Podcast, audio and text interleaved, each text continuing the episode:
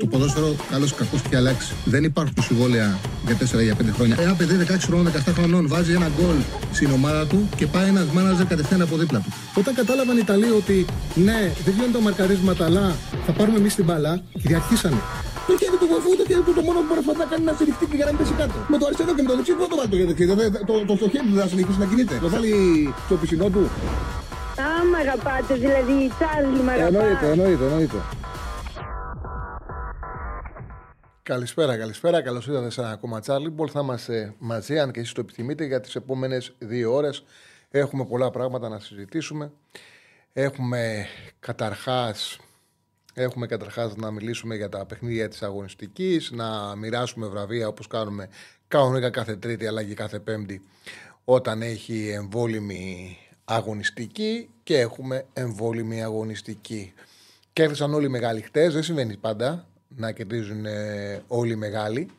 Ε, Χτες κέρδισαν, είχαμε ανατροπές. Η ΑΕΚ κέρδισε με ανατροπή, τον Πας Γιάννενα, με ένα δεύτερο μήχρονο που πραγματικά ήταν.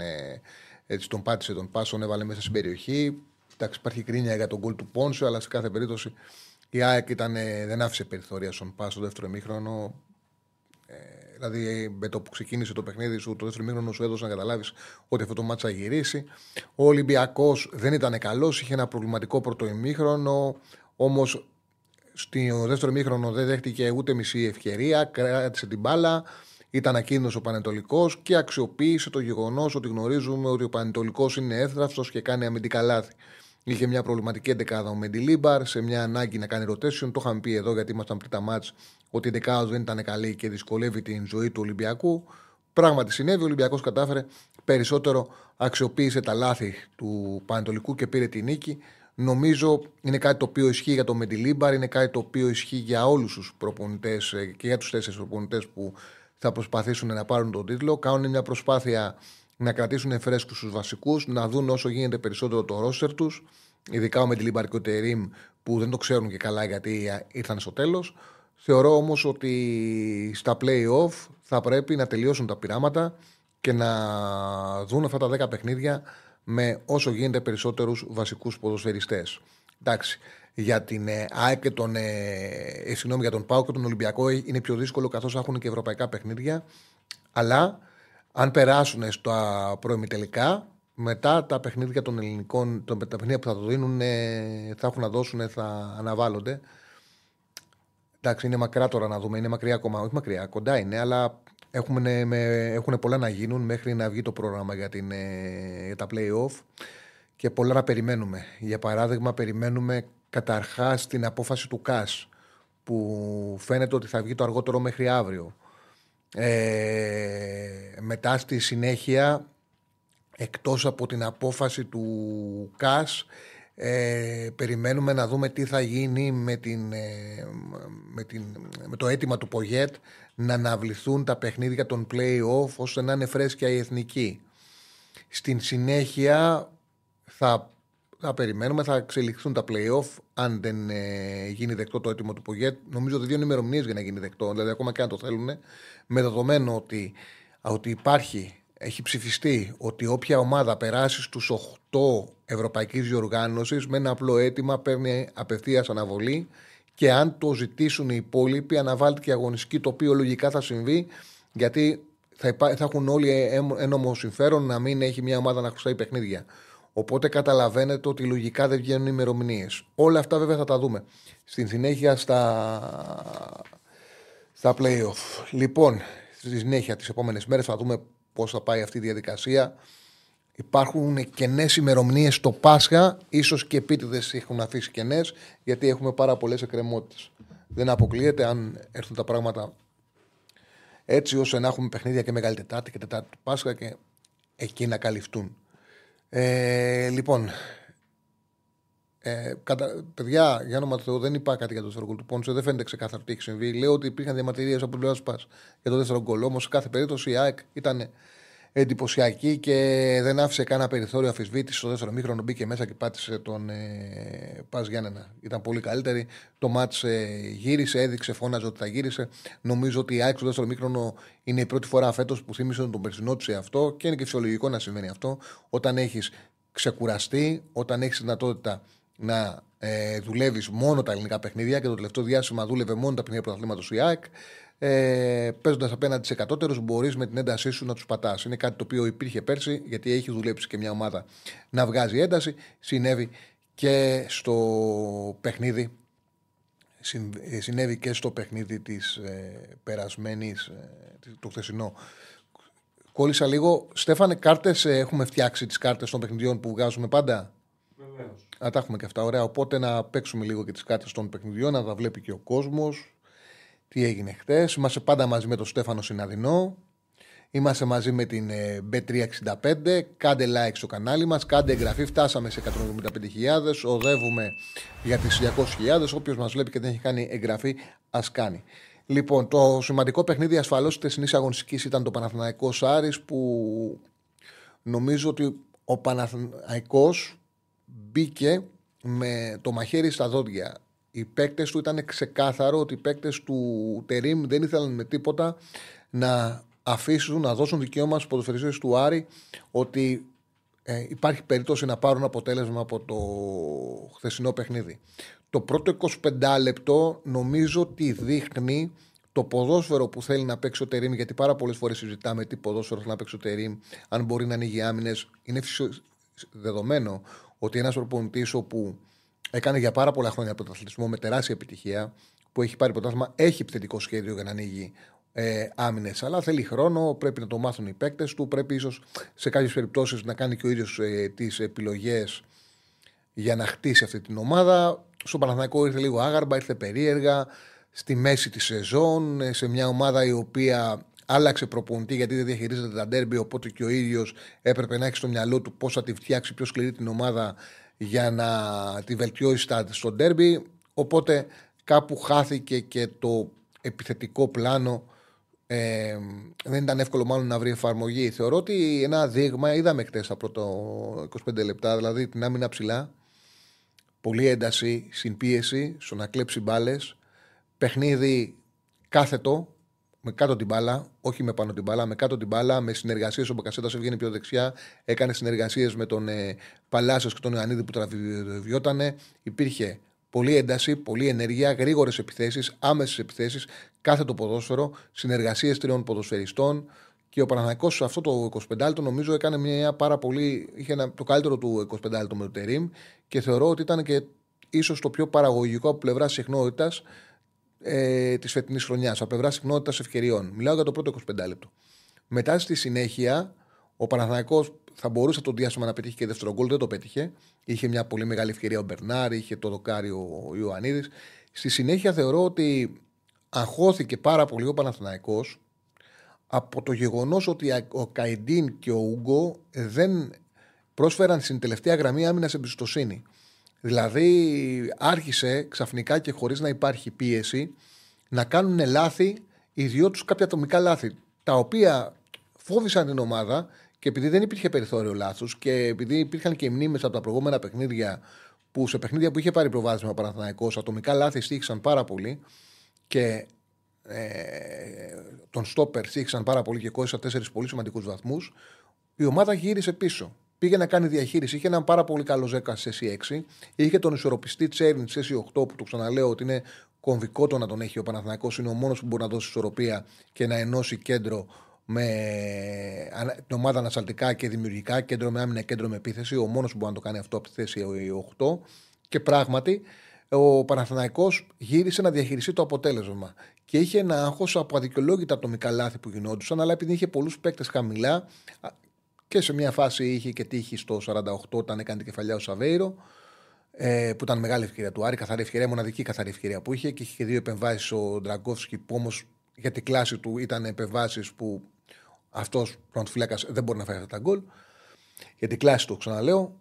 Ε, ο Παναθηναϊκός έκανε τη διαχείριση και ψάχνε σε παιχνίδι χώρου αντεπιθέσεων ή μεστημένα να βρει το δεύτερο γκολ. Τη δημιούργησε τις υποθέσει, έβαλε το δεύτερο γκολ από το χέρι που κάνει ο Σουλεϊμάνοφ και πήρε την νίκη, νομίζω, όπως είναι άξιζε, δίκαια με 2-0 έχοντας ένα πολύ καλό 25 λεπτό και μία διαχείριση από εκεί και πέρα, αλλά η διαχείριση ήταν τέτοιο που, τέτοια που δικαιολογούσε να πάρει το αποτέλεσμα. Ε, υπήρχε φόβος βέβαια από τον τρόπο που παίζουν τη θέση οι δύο κεντρικοί αμυντική. Επίσης, το θετικό πέρα από το γεγονός ότι είναι η πρώτη φορά που είδαμε σε εντός έδρας παιχνίδι τον Παναθηναϊκό γνωρίζοντας το πώς, γιατί είχε προσπαθήσει να το κάνει, θυμίζω, και με Παζιάννα και με Πανετολικό. Την άμυνα ψηλά, ένταση και το έκανε και για μεγαλύτερο διάρκεια. Όμως τότε δεν ήξεραν οι παίκτες καλά αυτό το παιχνίδι και δεν έβγαιναν τα κλεψίματα ψηλά και είχε συνέχεια ο Παναθηναϊκός ε, επιστροφές που κούραζαν τους παίκτες. Τώρα νομίζω ότι εχθές η διαφορά ήταν που όσο το έκανε στα 25-30 λεπτά του πρώτου μηχρόνου, ο Παναναναϊκό έμενε ψηλά. Είχε κλεψίματα πολλά και τον ε, Άρη πραγματικά τον διέλυσε. Πραγματικά τον Άρη σε αυτό το διάστημα δεν περίμενε τέτοιο, ε, τέτοια ένταση, τέτοια αποτελεσματικότητα στην πίεση η ομάδα του Μάτζιου και την οδηγούσε σε μια απώλεια κατοχής μετά, μετά την άλλη. Πέρα από αυτό το πρώτο το 30 λεπτό που είναι ένα δείγμα για μένα γραφής το αν πάνε καλά τα πράγματα για τον Παναθηναϊκό και μείνει ο Τερήμ το τι ομάδα θα προσπαθήσει να φτιάξει για την επόμενη σεζόν απέναντι σε ομάδες που μπορεί να κυριαρχήσει ε, και μπορεί να κρατήσει για μεγαλύτερη ώρα την άμυνα ψηλά. Το δεύτερο θετικό είναι αυτό το οποίο συζητάγαμε από τη Δευτέρα και μετά. Ε, το ότι έπαιξε κοντά ο Μπακασέτας με τον Ιωαννίδη. Ήταν το δεύτερο θετικό στοιχείο που είναι η πρώτη φορά σε τρίτο μάτζ. Είναι πολύ μεγάλο το δείγμα γραφής, είναι πολύ μικρό. Ήταν τρίτο το παιχνίδι. Αλλά είναι η πρώτη φορά που ο Τερήμ φάνηκε να, ε, να αντιλαμβάνεται ότι αυτοί οι δύο πρέπει να είναι πιο κοντά, στις, ε, πιο κοντά μεταξύ τους. Και είναι ένα ήταν πραγματικά τεράστια αποτυχία για το προπονητικό επιτελείο που είναι το 8ο παιχνίδι που παίζει ο Μπακασέτα σε πρωτάθλημα και κύπελο και μέχρι να φτάσει στο 8ο παιχνίδι με τον Άρη δεν είχε βάλει γκολ σε ροή αγώνα. Μάλιστα δεν πήγαινε σε πολλές εκτελέσεις. Αυτό συνέβαινε γιατί το έλεγα ότι παίζει αρκετά χαμηλά. Παίζει σε ένα 4-3-3 σε χαμηλά μέτρα. Ε, δεν υπάρχει διαιτησία, παιδιά, χτε. Για όνομα του Θεού, μη συζητάτε για διαιτησία. Δεν, ε, δεν υπάρχει ένα σφύριγμα που έχασε, ε, ένα σφύριγμα όχι που έχασε, που αδικήθηκε ο Άρης. Δεν υπάρχει κανένα. Το φάουλ που λένε για τον Άρη τον έχει κλειδώσει. Του έχει κλειδώσει το χέρι του, του Ιωαννίδη. Είναι καθαρό φάουλ. Φαίνεται κολλά και στο replay. Του κλειδώνει το χέρι. Του κάνει καθαρό φάουλ. Και το λέω πάρα πολλές φορές. Όταν ένα φάουλ γίνεται γκολ, δεν μπορεί να σηκώσει και τόσο φωνή. Βγάλε άμυνα στο φάουλ. Ένα φάουλ σου Αλλά του κλειδώνει το χέρι. Δεν υπάρχει φάση. Έλα, δεν ήταν παιχνίδι που άρεσε ο για Μην τρελαθούμε κιόλας. Μην τρελαθούμε κιόλας. Δηλαδή κάπου πραγματικά, κάπου πραγματικά χάνεται και η λογική. Χάνεται, δηλαδή χάνεται το μέτρο. Έχει καταντήσει να χάνεται το μέτρο. Ψάχνοντας να βρείτε σε κάθε παιχνίδι να μιλήσετε για τη διαιτησία. Σταματήσε. Ρε, ο Παναγιακό ήταν καλύτερος, κέρδισε δίκαια, πήρε σωστά προβάδισμα, έκανε ευκαιρίες για να κερδίσει με 2-0. Με 2-0 κέρδισε. Άμα δείτε και τα goals, τα goals δίνουν αποτέλεσμα. Ε, Ασφαλώ υπάρχει πέναλτι. Είναι ορισμός του πέναλτι. Λέω ότι υπάρχει πέναλτι. Είναι ορισμός του πέναλτι. Είναι. Είχε το χέρι του πιο ψηλά από τον νόμο του. Δεν είναι. είναι, ο, είναι ο, για αυτή τη φάση είναι ο ορισμός. Ο Παναθυναϊκό είχε 6 goals 2,30, 0, πώς ήταν τα 6 goals στον αγώνα; Τα έχεις; Ο Παναθυναϊκού ήταν 2,20, 0,5. Έπρεπε να κερδίσει 2-0, 2-0 κέρδισε. Πήρε ένα δίκαιο αποτέλεσμα. Αυτό το οποίο έλεγα είναι ότι ήταν μια αποτυχία του προπονητικού επιτελείου που ο Μπακασέτας δεν είχε εκτελέσεις και δεν είχε βάλει γκολ σε ροή αγώνα. Είναι δεδομένο ότι θα βάλει, αλλά πρέπει να παίζει κοντά. Γιατί άμα του περάσει την μπάλα με στην περιοχή, έχει πολύ δύσκολη εκτέλεση στον φύλακα, όπως έκανε νωρίς. Και ασφαλώς ο Ιωαννίδη με τον Μπακασέτα πρέπει να παίζουν κοντά και να φτιάχνουν συνεργασίες. Ο Τερήμ σε θέση άμυνας για πρώτη φορά άλλαξε το σχηματισμό του και όταν ο Παναναναϊκό αμυνόταν χωρίς μπάλα και πήγε σε χαμηλά μέτρα, αμυνόταν με ένα 4-4-2, έχοντας τον Μπακασέτα και τον Ιωαννίδη επιθετικό δίδυμο. Αυτό είναι πάρα πολύ θετικό γιατί όταν κερδίζεις την μπάλα, μπορούν οι δυο τους να βγάλουν συνεργασία και να μπορούν να απειλήσουν. Και επειδή ο Παναθηναϊκός θα πάει να παίξει σε μια διαδικασία όπως όλες οι ομάδες ίσων μέτρων και συνεχόμενων ντέρμπι, το να φτιάξουν αυτοί οι δύο ένα επιθετικό δίδυμο και να βγάζουν συνεργασίε μεταξύ τους, σίγουρα όπως συνέβη και χτες, θα βάζουν και έναν παίκτη επιπλέον μέσα συνεργασίες. Ειδικά τον Παλάσιος, γιατί ο, ο, ο Τερήμ δίνει εντολή στον Παλάσιος να πηγαίνει από δεξιά, ώστε να φτιάχνουν τρεις συνεργασίες και με αυτόν τον τρόπο να ελευθερώνται κατά την απέναντι πλευρά ο Μπερνάρ και το κάθετο κόψιμο του, του Τσέριν. Και είναι πράγματα που πρέπει να γίνονται και θα βοηθήσουν τον Παναθηναϊκό επιθετικά.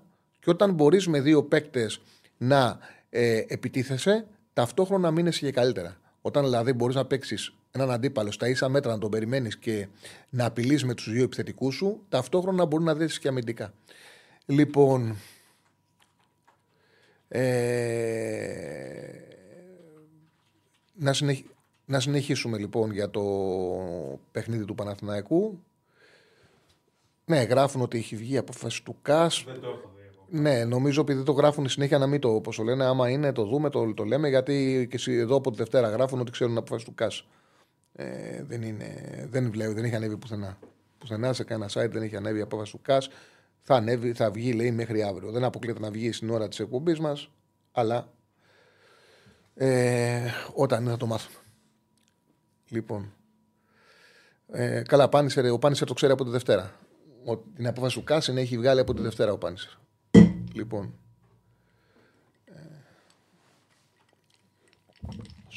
Για τον Sport FM λέει το είπε. Κάτσε να μπούμε στο site να δούμε γιατί αυτό πραγματικά είναι πάρα πολύ σημαντικό. Το τι θα γίνει με την απόφαση του ΚΑΣ για τη συνέχεια του πρωταθλήματος. Είναι πιο σημαντικό από όλα. Ναι, έχει βγάλει το έχει βγάλει το Sport FM την, μια απόφαση του ΚΑΣ που λέει το Sport FM, το site του Sport FM. Δεν το έχει βγάλει άλλο, άλλο site. Το έχει βγάλει το site του, του Sport FM. Αυτό βλέπω τώρα για να λέμε και την πηγή σε περίπτωση που είναι λάθος ότι εμείς δεν έχουμε ευθύνη. Λοιπόν, η οποία λέει διατήρησε του μηδενισμού και τη νίκη του Παναθηναϊκού με 0-3, αλλά το μείον, γλιτώνει το μείον ένα Ολυμπιακός. Δηλαδή γλιτώνει τον βαθμό. Ε, το παιχνίδι το παίρνει ο Παναθηναϊκός αλλά παίρνει ένα βαθμό. Αν ισχύει αυτό, περιμένουμε να δούμε να ανέβουν και στα άλλα site να υπάρχει ε, επίσημη ανακοίνωση. Μόνο ξύμισα, τι νωρίς ξύμισα. Φίλε μου, δεν είπα, ε, μόνο το συγκεκριμένο site το έχει ανεβάσει. Περιμένουμε να δούμε και τα άλλα site τι θα κάνουν. Δεν το έχουν ανεβάσει τα, τα υπόλοιπα site, οπότε περιμένουμε. Περιμένουμε. Φαντάζεστε ότι θα ανεβεί. Το, το, στο Sport FM πάντως, το site του Sport FM έχει βγει αυτή η είδηση ότι παίρνει πίσω το βαθμό Ολυμπιακός και το παιχνίδι στα χαρτιά το παίρνει ο Παναθηναϊκός, το κερδίζει ο Παναθηναϊκός. Θα δούμε. Θα δούμε. Ε, αυτά για το παιχνίδι του πάντως του Παναθηναϊκού με τον Άρη. Ήταν πολύ σημαντικό το ότι κάνανε δίδυμο οι δυο τους. Είχαν βγάλει πολλές συνεργασίες. Δείξε να δούμε και τις, ε, τη συμμετοχή που είχαν στο παιχνίδι ο Μπακασέτα με τον Ιωαννίδη, γιατί πραγματικά ήταν πολύ σημαντική. Ε, το καλύτερο τους παιχνίδι παίζοντας και οι δύο. Ο Μπακασέτα είχε 68 επαφές με την μπάλα. Ένα σκόραρε, είχε τέσσερις εκτελέσεις.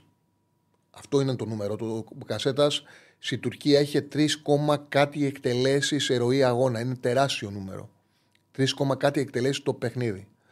Βγήκε και στο σπόρ 24, για να δούμε. Ψάχνουμε να δούμε για να είναι σίγουρο, να τελειώνουμε με αυτήν την ιστορία, να ξέρουμε πού πατάμε. Δεν το βλέπω ούτε εγώ. Δεν το βλέπω. Τέλος πάντων, θα ανέβει. Άμα ισχύει και είναι πραγματικότητα, θα ανέβει. Μόλις το έχουμε και από άλλα site, να το τσεκάρουμε και από άλλες πηγές, τότε θα το πούμε και εμείς επίσημα να δείξουμε, να πούμε και την βαθμολογία. Λοιπόν, ο Μπακασέτας είχε 68 επαφές με την μπάλα, ε, ένα γκολ, τέσσερις εκτελέσεις. Το μέσο όρο των εκτελέσεων τους η Τουρκία ήταν 3, κάτι. Οπότε σε μια ομάδα που κάνει πρωτοαθλητισμό όπως ο Παναθηναϊκός σε διάρκεια θα πρέπει να έχει μεγαλύτερο νούμερο από το 3, κάτι, όχι 4 εκτελέσει, όχι ε, να περνάνε παιχνίδια χωρίς εκτελέσεις με μία, μηδέν, μία. Ήταν πρόβλημα αυτό για τον Παναθηναϊκό. Είχε δύο κυπάσες, 41-48 μεταβιβάσει, 9 πάσει στον τρίτο του αντιπάλου, 4 επαφές στην αντίπαλη περιοχή. Είχε μία στι δύο επιτυχημένες τρίπλες, δύο κοψίματα, δύο κλεψίματα και κέρδισε 4-9 μονομαχίες. Πάμε στο Ιωαννίδη που πραγματικά τα νούμερα του της συμμετοχικότητας είναι εντυπωσιακά για φόρ. Πολύ σπάνια συναντάς σε φόρ τέτοια νούμερα. Ουσιαστικά είναι, λειτουργεί ε, σαν δεκάρι. Ο Ιωαννίδης που είχε 52 επαφές με την μπάλα. Συγκλονιστικό νούμερο 50, για, για σεντερφόρ, ε. Συγκλονιστικό νούμερο. Άμα βλέπουμε σεντερφόρ που έχουν 19, 20, 22. Και αυτός είχε 52 χωρίς να το βγάλει ολόκληρο. Βγήκε στο 78-79. Που σκόραρε με πέναλτι, είχε και αυτός 4 εκτελέσεις. Έδωσε 21-25 πάσες. Είχε 2 κυπάσε και αυτός. Δοκίμασε 9 τρίπλες, πέρασε 5 φορές τον αντίπαλό του. Είχε 12 επαφές μπάλα στην αντίπαλη περιοχή. Σημαντικό νούμερο.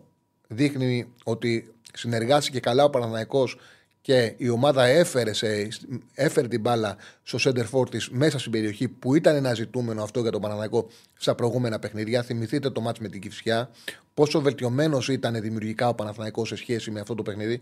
Γιατί έγινε πάρα πολύ μεγάλη συζήτηση και δικαίως έγινε μεγάλη συζήτηση. Αν υπάρχει πλάνο ανάψει τον Παναθηναϊκό, εγώ νομίζω σε πολύ μεγάλο βαθμό υποτίμησε το παιχνίδι και το τεχνικό team και οι παίκτες και θέλαν να το πάρουν σβηστά χωρίς κούραση ένα-μηδέν, να βάλουν και ένα δεύτερο και να το λήξουν.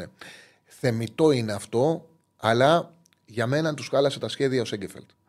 Για μένα. Ναι. Απλά επειδή είχε προηγηθεί και της Λαμίας, πέρασε ε, πάρα πολύ ένταση μέσα στην ομάδα δικαιολογημένα, γιατί αυτές οι δύο απώλειες έκαναν τον Παναθηναϊκό, έχουν φέρει τον Παναθηναϊκό σε κίνδυνο. Αν χάσει, δεν κερδίσει ένα τα δύο παιχνίδια, να κινδυνεύει να είναι ε, να ανοίξει διαφορά περισσότερο από το ένα παιχνίδι. Το οποίο θα δυσκολέψει απίστευτα την κατάσταση, θα τον κάνει ουσιαστικά απίστευτο με τεράστιο outsider για την κατάκτηση του τίτλου. Ε, έγινε η πρώτη δουλειά με τον Άρη, μένει το παιχνίδι με τον Όφη. Έτσι. Άμα δεν κερδίσει ο Παναγικό στον Όφη, όλα αυτά που λέμε δεν έχουν ενδιαφέρον. Και επίσης είχε 12 στις 22 κερδισμένες μονομαχίες. Τεράστιο το νούμερο. Πόσο, που δείχνει πόσο μεγάλη ε, συμμετοχή είχε ο Ιωαννίδης στο παιχνίδι. Λοιπόν, για να δούμε, ναι. Είναι επίσημο, είναι επίσημο, έχει ανέβει σαν είδηση και στο Σπορ 24, οπότε πλέον από τη στιγμή που οι πηγές είναι περισσότερες είναι επίσημο. Λοιπόν, ποια είναι η απόφαση του ΚΑΣ; Ο αγώνας δεν συνεχίζεται. Το ντέρμπι καταχειρώνεται στο Παναθηναϊκό που κρατάει τους τρεις βαθμούς. Ο Ολυμπιακός παίρνει πίσω τον ένα βαθμό. Αυτή είναι η απόφαση του ΚΑΣ που στην πραγματικότητα τους κάνει όλους ευχαριστημένους. Δηλαδή ο Παναθηναϊκός δεν κινδυνεύει, παίρνει το παιχνίδι του, παίρνει το παιχνίδι με τον... Ε, δηλαδή τους τρεις βαθμούς που είχε τους κρατάει, το παίρνει το παιχνίδι και ο Ολυμπιακός γλιτώνει το μείον ένα. Οπότε, είναι σαν να έγινε το παιχνίδι δηλαδή και να το κέρδισε ο Παναθηναϊκός. Δεν υπάρχει τιμωρία παραπάνω για τον Ολυμπιακό εκτός ότι έχασε το μάτς. Ίσως, φαντάζομαι, ότι πήγε στη λογική ότι okay, ο Παναθηναϊκός δεν μπορούσε να συνεχίσει, ότι υπήρχε η ποιότητα του Ολυμπιακού λόγω του ότι γινόταν στο γήπεδο του, ότι καλώς κατακυρώθηκε το παιχνίδι υπέρ του Ολυμπιακού, όμως ε, δεν πρέπει να μηδονιστεί η ομάδα για κάτι το οποίο έγινε μεμονωμένα. Αυτό φαντάζομαι. Ε, λοιπόν, να δούμε και την βαθμολογία. Πώς, έχεις βάλει το βαθμό; Τόσο μεγάλος; Βασικά, όχι, δεν τον πήρα. Δεν το πήρε. Εντάξει, OK. Okay. Ε, όχι, τον πήρε. 55-54, ναι, ναι, τον έβαλες. Οπότε βλέπουμε την βαθμολογία αυτή τη στιγμή. Έτσι είναι η βαθμολογία τώρα. Η ΑΕΚ είναι πρώτη με 58 βαθμούς. Ο ΠΑΟΚ είναι δεύτερος με 57. Τρίτος ο Παναθηναϊκός 55. Τέταρτος ο Ολυμπιακός 54. Και μην διαβάζω σαν χλαμάρε. Δεν υπάρχει καμία αλλοίωση αποτελε... ε, βαθμολογίας για βαθμούς που όλους τους έχει πάρει η ομάδα μέσα στο γήπεδο. Ποια είναι η αλλίωση βαθμολογία ε, πρωταθλήματος; Που δόθηκε ο βαθμός στον Ολυμπιακό που μέσα στο γήπεδο τον είχε πάρει. Το ότι δεν πλήρωσε μια ομάδα με βαθμό που έχουν πάρει οι ποδοσφαιριστές και οι παίκτες στο γήπεδο την ανοησία ενός οπαδού τη. Αλλίωση πρωταθλήματος σε καμία περίπτωση δεν υπάρχει. Όλοι οι βαθμοί έχουν κερδιθεί από τον Ολυμπιακό μέσα στο γήπεδο. Όλοι μέσα στο γήπεδο. Αλλίωση είναι δεν πήρε τρίποντο πάνω. Αναφέρεσαι σε αυτό. Δηλαδή έπρεπε. δεν πήρε τρίποντο πάνω Εντάξει. Δεν υπάρχει αλλίωση πρωταθλήματος. Ο Παναθανιακό χτυπήθηκε ένας παίκτης του, δεν μπορούσε να συνεχίσει το παιχνίδι. Έτσι, δεν μπορεί να τιμωρηθεί ο Παναθηναϊκός. Δεν γίνεται αυτό. Να τιμωρηθεί το. Τι θέλεις, Να τιμωρηθεί το θύμα; Και όχι πως παίζει ρόλο, όχι πως παίζει κανένα ρόλο, αλλά το παιχνίδι ήταν για να το κερδίσει ο Παναθηναϊκός. Όπως παίζανε, το πιο πιθανό ήταν να το πάρει ο Παναθηναϊκός. Εγώ νομίζω ότι πάρθηκε μια δίκαιη απόφαση. Αυτό πιστεύω. Ότι η απόφαση είναι δίκαιη. Οι ομάδες έχουν τους βαθμούς που έχουν πάρει στο γήπεδο, όλες και θα πάμε τώρα στα playoff. Ο Ολυμπιακός κέρδισε ένα βαθμό, πλησιάζει στην κορφή, είναι τώρα στο μείον 4 από τον πρώτο. Όλοι μαζί πάμε να δούμε πρωταθληματάρα και όλοι ξέρουν ότι τους πόντους που έχουν πάρει στο γήπεδο με αυτούς τους πόντους θα αναμετρηθούν. Είναι άσχημο και να χάσει για παράδειγμα ο Ολυμπιακός πρωτάθλημα στην ισοβαθμία και να λένε μετά ότι εμείς κοιτάξτε να δείτε στο γήπεδο μα το έχουμε πάρει. Αυτό είναι το σωστό. Αυτό είναι το σωστό. Λοιπόν, τα είπαμε. Ωραίο που βγήκε στην εκπομπή μας η απόφαση του ΚΑΣ. Ωραίο το περίμενα, το ξέρω. Λέω στην εκπομπή μας θα βγει η απόφαση. Στην εκπομπή μας βγήκε η απόφαση. Μια χαρά. Δίκαια επειδή είσαι Παναναναϊκό, δίκαια επειδή είσαι Ολυμπιακός. Τι δίκαια επειδή είσαι Παναναναϊκό. Επειδή αυτή είναι η πραγματικότητα. Τι δίκαια επειδή είσαι Παναναναϊκό. Δεν είμαι Παναναναϊκό, τη δουλειά μου κάνω το. Βλέπεις να κάνω δουλειά μου σε Παναναναϊκό. Δεν λέω ότι είναι δίκαιο που πήρε το βαθμό Ολυμπιακός. Ήθελες, μπορούσε να τιμωρηθεί το θύμα. Ε, Έχεις ποτέ να τιμωρείται το θύμα; Μπορούσε να τιμωρηθεί ο Παναναναϊκό. Ο Ολυμπιακός, μα Ολυμπιακός, για τον Ολυμπιακό είναι μεγάλη νίκη και το, και το νομικό του επιτελείο αυτό το οποίο πέτυχε. Τεράστια νίκη το, ε, για, το, για το νομικό επιτελείο του Ολυμπιακού, αυτό το οποίο πέτυχε να πάρει το βαθμό, είναι τεράστια νίκη. Και γι' αυτό πήγανε. Γι' αυτό πήγανε. Νομίζω ότι είναι μια πάρα πολύ δίκαιη απόφαση και για τους δύο και για το πρωτάθλημα. Το ξαναλέω. Όλες οι ομάδες τους πόντους έχουν πάρει στο γήπεδο. Πάμε τώρα στα playoff να αναμετρηθούμε. Λοιπόν, αυτό είναι το νόημα. Εμένα δεν μου αρέσει να λένε αφαιρούνται μείον τρεις βαθμοί γιατί ο τάδε ταραξίας έκανε αυτό. Είναι πάρα πολύ άδικο, παιδιά. Οι, οι ομάδες δουλεύουν, οι παίκτες δουλεύουν, οι προπονητές δουλεύουν πολύ επίπονα για να πάει ένας σαχλαμάρα στο γήπεδο να πετάξει ένα αντικείμενο και να χάσουν βαθμούς που έχουν πάρει. Το παιχνίδι, άμα χτυπηθεί αντίπαλος, ναι. Το ότι να φας και κλεισμένο το θυρών, ναι. Να φας γερό πρόστιμο, ναι. Αλλά ο προπονητής, ο οποίος έχει δουλέψει, ο παίκτης που έχει σκοράρει, που έχουν ιδρώσει, που έχουν κάνει προετοιμασία, πώς γίνεται να του λες μείον 4, μείον 5, γιατί; Για κάτι το οποίο έκανε ένας ε, ε, ένας, ε, διανοητικά προβληματικός άνθρωπος. Για οποιονδήποτε λέω τώρα. Που πάει σε ένα γήπεδο και πρέπει να έχεις τεράστιο πρόβλημα να πας σε ένα γήπεδο να κάνεις επεισόδια. Πρέπει να έχεις τεράστιο πρόβλημα. Λοιπόν. Το έκλεισα το πόλι και έβαλα το καινούριο.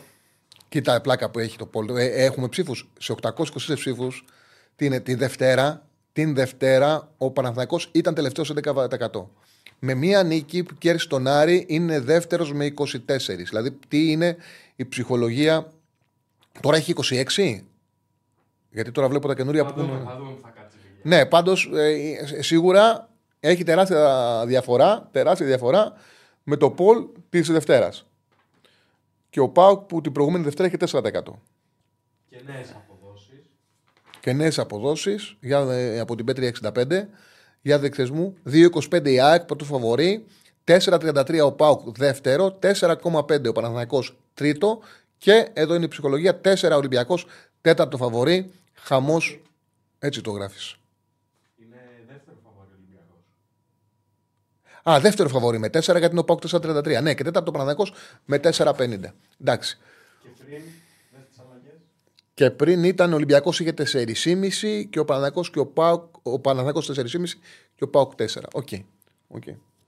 Λοιπόν, έχει ενδιαφέρον όλη αυτή η ιστορία. Πάμε για πρωταθληματάρα. Πάμε για τρομερά playoff.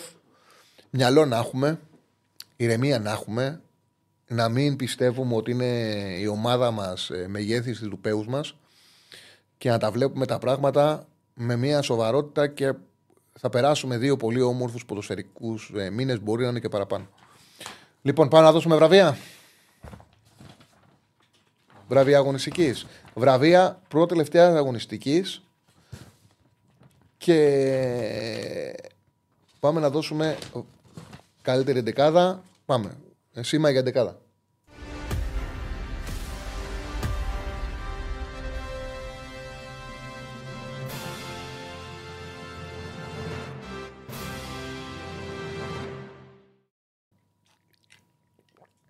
Λοιπόν, πάμε. Ε, πάμε να δούμε τους τρεις υποψήφιους για καλύτερους ονατοφυλάκες. Η Κυφσιά έφαγε τρία γκολ, ο Αναγνωστόπουλο έφαγε τρία γκολ, αλλά παιδιά έπιασε πάρα πολλά για να πάρει το πόντο. Η Κυφσιά. Για να πάρει και το πόντο που συζητάτε, που ένας πόντος είναι σημαντικός. Ναι, ένας πόντος είναι σημαντικός άμα είσαι σε χαμηλά μέτρα. Άμα είσαι σε ψηλά, δεν λέει και τίποτα πόντος. Αν είσαι χαμηλά, ένας πόντος μπορεί να σου δώσει κάτι. Λοιπόν, θέλει και τεχνική βέβαια. ε. Δεν είναι μόνο οι πόντοι, θέλει και τεχνική. Πρέπει και μια έτσι, θέληση να ευχαριστήσει και τη σύντροφός σου. Τερματοφύλακας. Αναγνωστόπουλος και Φυσιάς. Δραγκόφσκι ε, του Παναθηναϊκού. Ζήφκοβιτς του ΠΑΟΚ. Οι δύο κρατήσανε clean sheet. Ο Αναγνωστόπουλος έφαγε τρία γκολ. Εντάξει, είναι πολλά να φας τρία γκολ για να βγεις σε MVP της αγωνιστικής. OK. Okay. Ο Ντραγκόφσκι έβγαλε μεγάλη ποιότητα, ρε παιδιά, ο Ντραγκόφσκι και έκανε αποκρούσεις δύσκολα, εύκολα. Και νομίζω ότι είναι τεράστια κλάση. Ε, αν το μάτσα ερχόταν ένα, αν έτρωγε ένα γκολ, θα έλεγα να γνωσόπου, αλλά έφαγε εντάξει, με τρία γκολ δεν βγάζει σε φυλάκα. Θα βάλω τον Τραγκόφσκι για λόγο κλάσης. Δηλαδή δεν μου πάει και ο Ζήφκοβιτς που αυτό έπιασε ένα-δύο να τον βάλω τη φλέκα της αγωνιστικής. Είναι και, και η άνεση που κάνει μεγάλες μεβάσει στον Τραγκόφσκι. Ε, Πάμε στο δεξί άκρο της άμυνας, στο δεξί μπακ που υποψήφι είναι. Ο Κεσχρίντα του Ατρομήτου. Ο Ατρομήτος κέρδισε μετά από καιρό. Ε, ο Βιεϊρίνια του Πάοκ που εντάξει σε ένα εύκολο μάτσο ήταν πολύ δραστήριος ο Βιερίνια και ο Κότσιρας του Παναθηναϊκού. Ο Κότσιρας, ο οποίος με το Τερίμ είναι να. έχει μεταφερ... μεταμορφωθεί σαν ένας από τους μεγαλύτερους μπακ που έχει βγάλει τον ελληνικό ποδόσφαιρο. Πραγματικά κάνει τεράστιο παιχνίδι που μπορεί ταυτόχρονα να παίξει και μεγάλη και με ευκολία αμυντικό χαφ. Έκανε ακόμα ένα παιχνίδι ο Κότσιρας πάρα πολύ καλό. Ε, με, είχε 55 επαφές με την μπάλα, 24-29 πάσες. Ε, μία σημεία επιτυχημένη τρίπλα, τέσσερις πάσες στην περιοχή του αντι... Ε, τέσσερις πάσες στο ένα τρίτο του αντιπάλου, δύο στις τρεις μεγάλες μεταβιβάσεις. Προσέξτε τώρα. Πέντε στα πέντε επιτυχημένα τάκλιν. Πολύ δύσκολο νούμερο. Ε, μία απομάκρυση με το κεφάλι, ένα κόψιμο. Συνολικά είχε έξι κερδισμένες μονομαχίες στις 9. Πάμε στη θέση του αριστερού μπακ. Δεν υπάρχει κίνη. Δεν νομίζω ότι η κλάση του είναι τέτοια για να ούτε το παιχνίδι που έκανε για να μπει. Ε, και τα νούμερα του δεν ήταν γεμάτα. Πάμε σε του καλύτερου αριστερού μπακ που είναι υποψήφι ο Άλχο του Βόλου, ο Ορτέγκα του Ολυμπιακού και ο Ότο του Πάουκ. Με βάση τα στατιστικά, ο Ότο ήταν πραγματικά πάρα πολύ καλός. Ποιος πήλιος και εσύ την πέρα, παιδιά. Η Άκη είχε πρόβλημα στην άμυνα στα δύο άκρα. Είχε πρόβλημα στα άκρα της άμυνας η Άκη. Και στα δύο. Και στα δύο. Ποιος είχε πρόβλημα. Στο πρώτο ημίχρονο τρυπήθηκε από τα άκρα της. Είχε χώρους και χρόνους ο Πας για να τους κάνει φάση. Φάγε δύο γκολ στο πρώτο ημίχρονο. Επειδή δεν μάρκαραν καλά τα μπακ. Ο Ότο είναι ο καλύτερος αριστερός μπακ της αγωνιστικής. Έκανε πάρα πολύ καλό παιχνίδι στην, αντίπαλη, στην απέναντι πλευρά. Βέβαια παίζει και στις δύο πλευρές Ότο και έχει κάνει καριέρα παίζοντας και στις δύο πλευρές. Και αυτό είναι πολύ θετικό για έναν προπονητή να ξέρει ότι έχει ένα μπακ ο οποίος παίζει εύκολα και στις δύο πλευρές. Και για να καταλάβετε, να μην θεωρείτε ότι έχω αδικήσει κανέναν, τα νούμερα του Ότο σε ένα βατό παιχνίδι ήταν εντυπωσιακά. Παιδιά είχε 75 σε 78 επιτυχημένες πάσει. 75 σε 78 έδωσε, assist, έδωσε μία assist. Ε, είχε τέσσερις key passes. Είχε μία στη μία επιτυχημένη τρίπλα. Τέσσερις, τέσσερις μεγάλες μεταβιβάσεις. Ένα στα δύο επιτυχημένα tackling. Και τρεις έξι κερδισμένες μονομαχίες. Δηλαδή, επειδή για να βγάζω την αγωνιστική, κοιτάω τα νούμερα όλων των παιχτών. Εκτός από την εικόνα που έχω σχηματίσει μετά, κοιτάω και τα νούμερα αναλυτικά. Είναι όλα τσεκαρισμένα. Δηλαδή δεν είχαν σχέση οι υπόλοιποι back με, τον, με τα νούμερα του Ότου. Πάμε στο κέντρο της άμυνας που δεν είχαμε τρομερές εμφανίσεις από τα στόπερ. Δηλαδή, ακόμα και ο Παναθηναϊκός που κέρδισε στον τέρμι τον Άρη, τα στόπερ ήταν το πρόβλημά του. Ε, η ΑΕΚ έφαγε δύο γκολ από το Πας Γιάννενα όταν αμύθηκε δεν έβγαλε, δεν έβγαλε ασφάλεια. Ο Πάουκ είχε ένα εύκολο παιχνίδι, θεωρητικά δεν είχε ε, πολλούς κινδύνους, δεν είχε. Όμως υπήρξαν στόπερ που έκαναν την αίσθηση. Ε, ε, έκαναν αίσθηση. Ο Βαφέα τη Κυφυσιά έφερε την ισοφάριση. Για ακόμα μια φορά σημαντικός. Έχει βοηθήσει πάρα πολύ την προσπάθεια που κάνει η Κυφυσιά ε, και βάλε και ωραίο γκολ και είχε και μια πολύ καλή, ένα πολύ καλό κόψιμο σε χαμηλά μέτρα στο τέλος του παιχνιδιού. Γενικά και τα νούμερά του ήταν καλά. Και ο Σχέλη του Βόλου έκανε το 2-1 και αυτός είχε πολύ καλά νούμερα. Εκτός από τα γκολ που βάλανε, είχαν και οι δύο καταγράψει καλή ε, εικόνα. Και καλύτερα νούμερα από τους μεγάλους είχε ο Κεντζιόρα και ο Ρέτσος.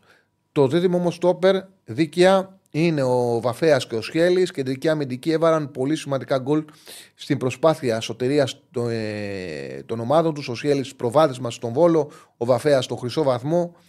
Πολύ σημαντικά τα γκολ τους και αξίζουν να είναι το κεντρικό αμυντικό δίδυμο σε μια αγωνιστική που δεν έκανε και κάποιος ε, στόπερ ιδιαίτερα πράγματα.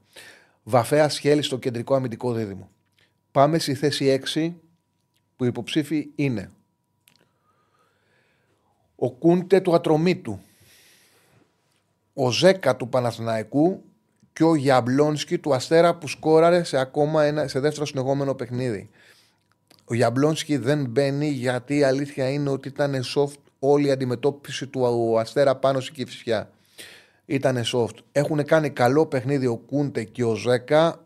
Νομίζω ότι. Ποιος Σιμάνσκι; Ο Σιμάνσκι βγήκε στο ημίχρονο και. Ποιος. Από πού ρε παιδί. Από πού Σιμάνσκι, ρε παιδιά; Ο Σιμάνσκι βγήκε στο 55 και είχαν η ΑΕΚ ένα 2 και βγήκε και το μα γύρισε. Πώς θα βάλω το Σιμάνσκι; Λοιπόν. Ε, Κούντε και Ζέκα κάνανε, κάνανε πολύ καλό παιχνίδι. Ο, ήμουνα μεταξύ των δύο. Να σας πω και τα νούμερα και των δύο. Ο Κούντε είχε, ο Κούντε είχε 59-67 μεταβιβάσεις. Δύο κυπάσες. Είχε 71 επαφές με την μπάλα. 8 στις 12 μεγάλες πάσες. Ένα στα ένα κερδισμένα τάκλιν είχε δύο στις έξι κερδισμένες μονομαχίες. Ο Ζέκα, ο οποίος έκανε ένα πάρα πολύ καλό αμυντικά παιχνίδι σε C6, βοήθησε τον Παναθηναϊκό και στο πρώτο κομμάτι, στο πρώτο 30 λεπτό, 25 λεπτό, ο Παναθηναϊκός πίεσε να μείνει ψηλά και να κερδίζει μπάλες, αλλά πέρασε και ωραίες κάθετες. Μία από αυτές ήταν το δοκάρ του Ιωαννίδη, μια πολύ ωραία κάθετη πάσα που πέρασε σε εκπληκτικό χτυπήμα που κάνει ο Ιωαννίδης και βοήθησε πολύ όταν χρειάστηκε να πάει σε χαμηλά μέτρα και να κάνει διαχείριση του αποτελέσματος ο Παναναναϊκό. Βοήθησε πολύ και στις δύο συζύγε. Είχε 65 επαφές μπάλας, 49 53 πάσες. Ένα πολύ ε, καλό νούμερο. Μία εκεί πάσες ήταν αυτή που σας ε, είπα πριν. 6 πάσες στο 1 τρίτο του αντιπάλου. 4-4 μεγάλες μεταβιβάσεις. Ένα στα δύο επιτυχημένα τάκλιν. 3 κοψίματα και είχε 11 αμυντικές ενέργειες τρεις στις 8 κερδισμένες μονομαχίες. Ο Ζέκα είναι το εξάρι της αγωνιστικής. Πάμε στην θέση 8. Οπότε κερδίζει ο Παναναναϊκό. Είναι γεμάτη η δεκάδα από παίκτες του Παναναναϊκού. Δεν ισχύει αυτό. Καταρχάς το μάτι είναι ντέρμπι και δεν είναι γεμάτη. Είναι όπως όπως πρέπει απόλυτα, απόλυτα δίκαια. Πάντα οι ομάδες που κερδίζουν τα πιο σημαντικά παιχνίδια έχουν περισσότερους παίκτες στη βασική δεκάδα και είναι και φυσιολογικό σήμερα. Ο Παναναναϊκός είχε, εχθές ο Παναναναϊκός είχε την πιο γεμάτη εμφάνιση. Πάμε στη θέση 8. Πάμε στη θέση 8. Όπου ήταν. Ή. Πού τους βάλα τα οχτάρια. Έχασα τα οχτάρια, παιδιά. Νάτος. Ο Έντερ Γκοζάλες του Ατρωμίτου που ήταν συγκλονιστικός. Ο Έντερ ήταν συγκλονιστικός το είδα και από τα σημειότυπα γιατί ήμουν στο δρόμο την ώρα που παίζανε και κάτσα να δω τα νούμερά του και πραγματικά τα νούμερά του ήταν σοκαριστικά καλά. Είχε. Είχε. Ο Έντερ. Ε, κάτσε να βρω πρώτα. 63-72 μεταβιβάσεις. 5 key passes. 5 τεράστιο νούμερο. 90 επαφές με την μπάλα. Μία στις δύο τρίπλες. 3 6 μεγάλες πάσες. 2 στα 3 επιτυχημένα τάκλιν. Είχε 8 στις 13 μονομαχίες. Δηλαδή ο ίδιος παίκτης που έδωσε 5 κυπάσε, ο ίδιος παίκτης που έδωσε μία assist, που είχε 63-72 μεταβιβάσεις, ο ίδιος παίκτης είχε και 8 στις 13 κερδισμένε μονομαχίες. Είχε 2 στα 3 επιτυχημένα τάκλιν. Μεγάλο παιχνίδι από τον Έντερ Κονζάλες και αμυντικά και δημιουργικά. Είναι το καλύτερο χτάρι της αγωνιστικής. Πάμε μετά το χτάρι, πάμε στην ε, θέση. Δε... Α, ναι, δεν τους είπα του άλλου. Ο Πινέδα, άλλο ένα πολύ καλό παιχνίδι σε νούμερα. Με πολύ μεγάλα νούμερα επαφών μπάλας. Ε, ε, με πολύ μεγάλα νούμερα. Τον, τον έχω στο 10 το μοντέλο, φίλε. Τον έχω στο 10. Μην ανησυχείς. Ντουάρτε Πανετολικός. Και ο Ντουάρτε του Πανατολικού ήταν πολύ καλός, πολύ καλά νούμερα, γεμάτα νούμερα σε ένα παιχνίδι που ουσιαστικά, αν δείτε τα νούμερα των υπολείπων, ο Ντουάρτε είχε τη μεγαλύτερη συμμετοχή από όλους. Στη θέση 8, τον Έντερ. Πάμε στα δεκάρια που οι τρεις υποψήφοι είναι. Ο Μάνταλος της ΑΕΚ που, που μπήκε σαν αλλαγή, μπήκε και αυτός και ο Πόνσε έχοντας σαν αποστολή να γυρίσουν το παιχνίδι και ο Μάνταλος στα, λεπτά που έπαιξε, έδωσε δύο assist.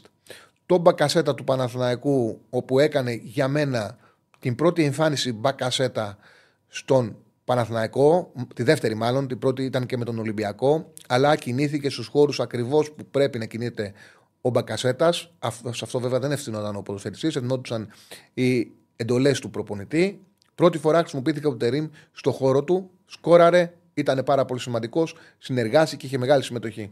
Και ο Μπαρτόλιο του Αστέρα Τρίπολης, που έχει κάνει παιδιά ένα παιχνίδι, που αν ο Αστέρας Τρίπολης είχε κερδίσει το, το ματ, νομίζω ότι δεν θα υπήρχε συζήτηση για το ποιος θα έπρεπε να είναι ο MVP της αγωνιστικής. Ο Μπαρτόλιο είχε ένα πολύ σπάνιο νούμερο, πολύ σπάνιο νούμερο. Ε, θα σας το πω. 7 key passes. Είναι πάρα πολύ σπάνιο αυτό το νούμερο, τεράστιο. Έδωσε, εντάξει το τρομερό ποιο είναι, 18 επιτυχημένες πάσες, τις 7 τις έδωσε ο Μπαρτόγλιο. Τις 7.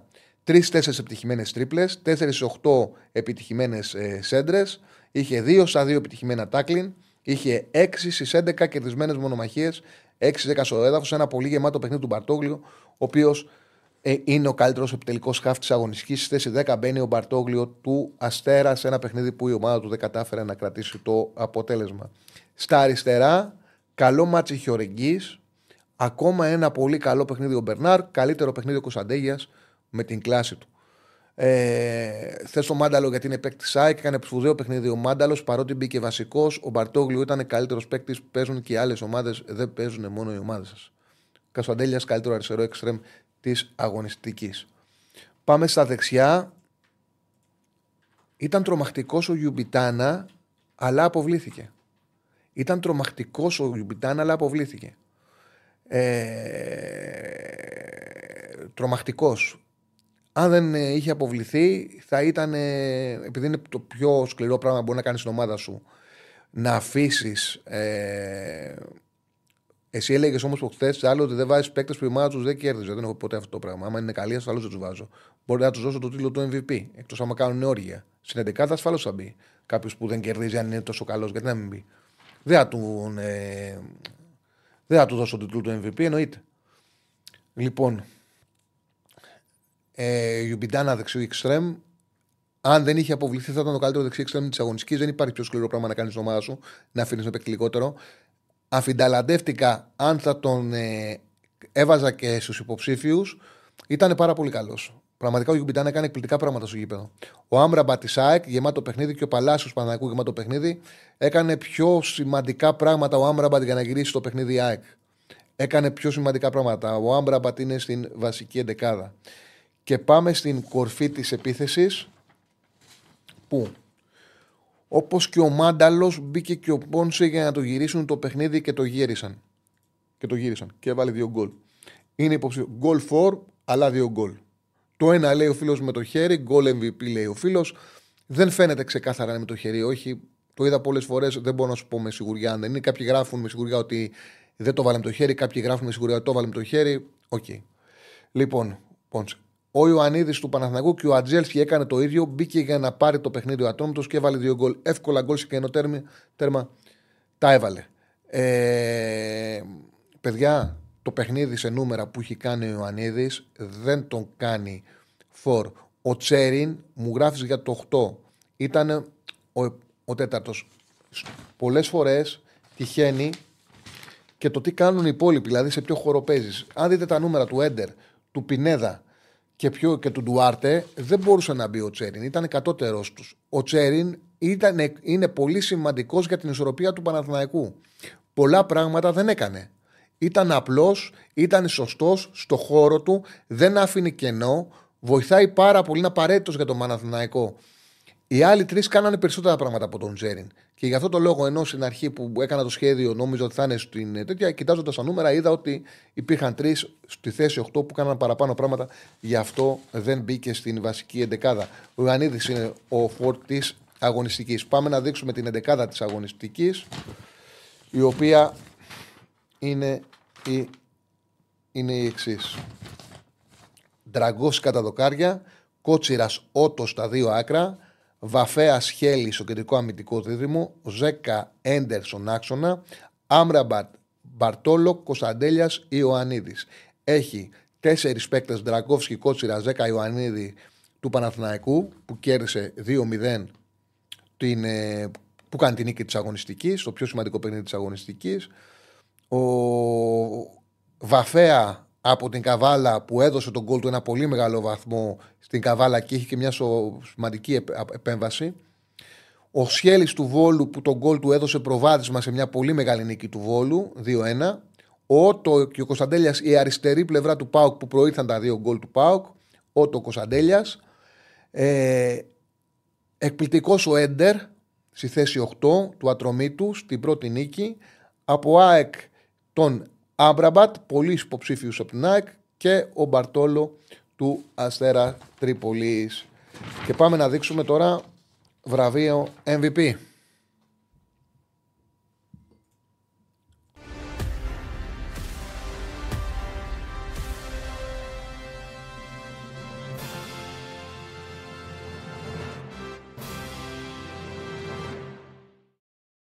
Είπα καβαλά και φυσιά. Και φυσιά. Μηδέν παίκτη του Ολυμπιακού. Ο Ολυμπιακός έκανε ένα πάρα πολύ κακό παιχνίδι. Γιατί να βάλω παίκτη του Ολυμπιακού; Ήταν, ο Ολυμπιακός έκανε ένα πολύ κακό παιχνίδι και κέρδισε από δύο ακραία υπερβολικά ατομικά λάθη του παιχνίδι του Μαντολικού. Αυτή είναι η αλήθεια. Ήταν κακός. Ήταν κακός. Το παιχνίδι γύρισε από δύο λάθη των παιχτών του Παντολικού. Αυτή είναι η αλήθεια. Δεν είναι καλός Ολυμπιακός. Αυτό που πέτυχε βέβαια ο Ολυμπιακός στο δεύτερο ημίχρονο ήταν να κρατήσει την ισορροπία του, να κρατήσει την ισορροπία του, να μην δεχτεί φάση, να πάρει μπάλα και ουσιαστικά αξιοποίησε μια, ένα γύρισμα του, του, του Μάρτινς που έκανε προβολή ο Τορεχών και έβαλε αυτογκολ, δεύτερο ίδιο αυτογκολ μέσα σε δύο παιχνίδια. Δεν γίνεται αυτό το πράγμα. Με τάκλιν που κάνε και ένα διπλό λάθος που κάνανε παίκτη του Πανετολικού και ο Ελκαμπή το αξιοποίησε. Σε ποια θέση θα μπορούσε να μπει παίκτης του Ολυμπιακού; Και η αλήθεια είναι ότι ο Ορτέγκα θα μπορούσε να μπει, αλλά ήταν πολύ καλύτερα τα νούμερα του Ότο, δεν συγκρίνονται. Έχει υποψήφιους, είχε υποψήφιο και το Ρέτσο, είχε υποψήφιο και τον Ορτέγκα. Δεν χωράγε κάπου. Δεν υπήρχε κάπου. Οι τρεις επιθετικοί που παίξαν ήταν πολύ καλύτεροι τους. Ο, ο Ελκαμπή ή μπορούσε να μπει επειδή δεν έβαλε το γκολ. Δεν είχε νούμερα καθόλου. Δεν είχε νούμερα για να μπει. Οι άλλοι τρεις που παίξαν είχαν βάλει δύο από δύο γκολ και τα νούμερα του Ιωαννίδη δεν υπάρχουν. Οπότε δεν τους έχω αδικήσει. Δεν έχω αδικήσει κανένα. Τα ψάχνω πάρα πολύ για να το κάνω. Δεν το κάνω τυχαία. Ούτε προσπαθώ να τα μοιράσω να είναι όλοι ευχαριστημένοι. Δεν είμαι προπο, προπονητή εθνικής ομάδας όπως ήταν παλιά την εποχή του Αρχοντίδη, του Παναγούγια, του Πολυχρονίου και του Παπαποστόλου που πηγαίνανε για να είναι ευχαριστημένοι όλοι και κάνανε, βάζαν τέσσερις του Παναναναϊκού, κάνανε στι παλιά. Για να είναι όλοι ευχαριστημένοι. Πέντε του Παναναναϊκού, πέντε του Ολυμπιακού, πέντε του Ισάκ. Ε, για να μην κάνει παράπονα ο καθένας. Δεν κάνει κανένας παράπονα. Δεν κάνω αυτό το πράγμα. Κάθομαι, έχω την εικόνα από πριν στο μυαλό μου, έχω σημειώσει κάποιους παίκτες και μετά κάνω επαλήθευση με διάφορα με, με στατιστικά. Και για αυτό το λόγο, για ό,τι μου λέτε, έχω στατιστικά να σας πω τον λόγο που έχω βάλει, δεν έχω βάλει κάποιον. Λοιπόν, τρεις υποψήφοι MVP. Ο Ιωαννίδης του Παναθηναϊκού, ο Έντερ του Ατρομήτου και ο Κωνσταντέλιας του ΠΑΟΚ. Ο Κωνσταντέλιας ήταν την προηγούμενη εβδομάδα. Ο Ιωαννίδης έχει νούμερα για MVP. Έχει νούμερα για MVP. Όμως κάτι μου έλειπε. Τι μου έλειπε στον Ιωαννίδη. Από τον Ιωαννίδη μου έλειπε το γεγονός ότι θα ήταν ένα μάτς που μπορούσε να βάλει γκολ και σε ροή αγώνα. Θα μου πείτε, τα ανάτυχο έκανε ένα εκπληκτικό τσιμπηματάκι, η μπάλα πήγε στο δοκάρι. Ε, μου έλειπε το γεγονός ότι ναι, έκανε, προσέξτε, πολλές επαφές με μπάλα στην αντίπαλη περιοχή. Εκπληκτικές τρίπλες ήταν κάποιες φορές που την κράτησε την μπάλα παραπάνω από ό,τι χρειαζόταν θα μπορούσε με μια απλότητα, μεγαλύτερη απλότητα να δώσει ακόμα ένα γκολ στις συμπαίκτες του. Έκανε ένα τεράστιο παιχνίδι, σε νούμερα, τεράστιο παιχνίδι. Μπορεί να παίξει ο Ιωαννίδης ακόμα καλύτερα για αυτό το λόγο δεν τον έβαλα MVP. Ο Έντερ τα βάνιασε, τα νούμερα του είναι σοκαριστικά, σε δημιουργία, σε απόλυτη ισορροπία ανασταλτικά και δημιουργικά.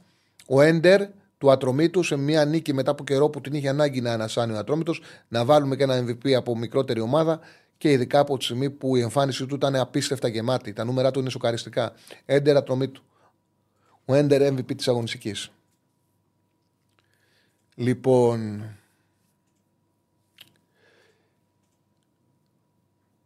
Και πάμε. Σήμα καλύτερος ο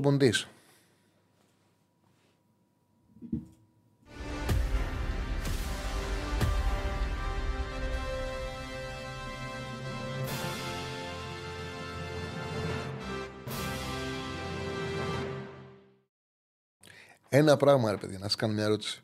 Μου λέει ο Στέφανος Βρίζης στο chat. Εξηγήστε μου για ποιο λόγο ε, βλέπετε μια εκπομπή τοξική.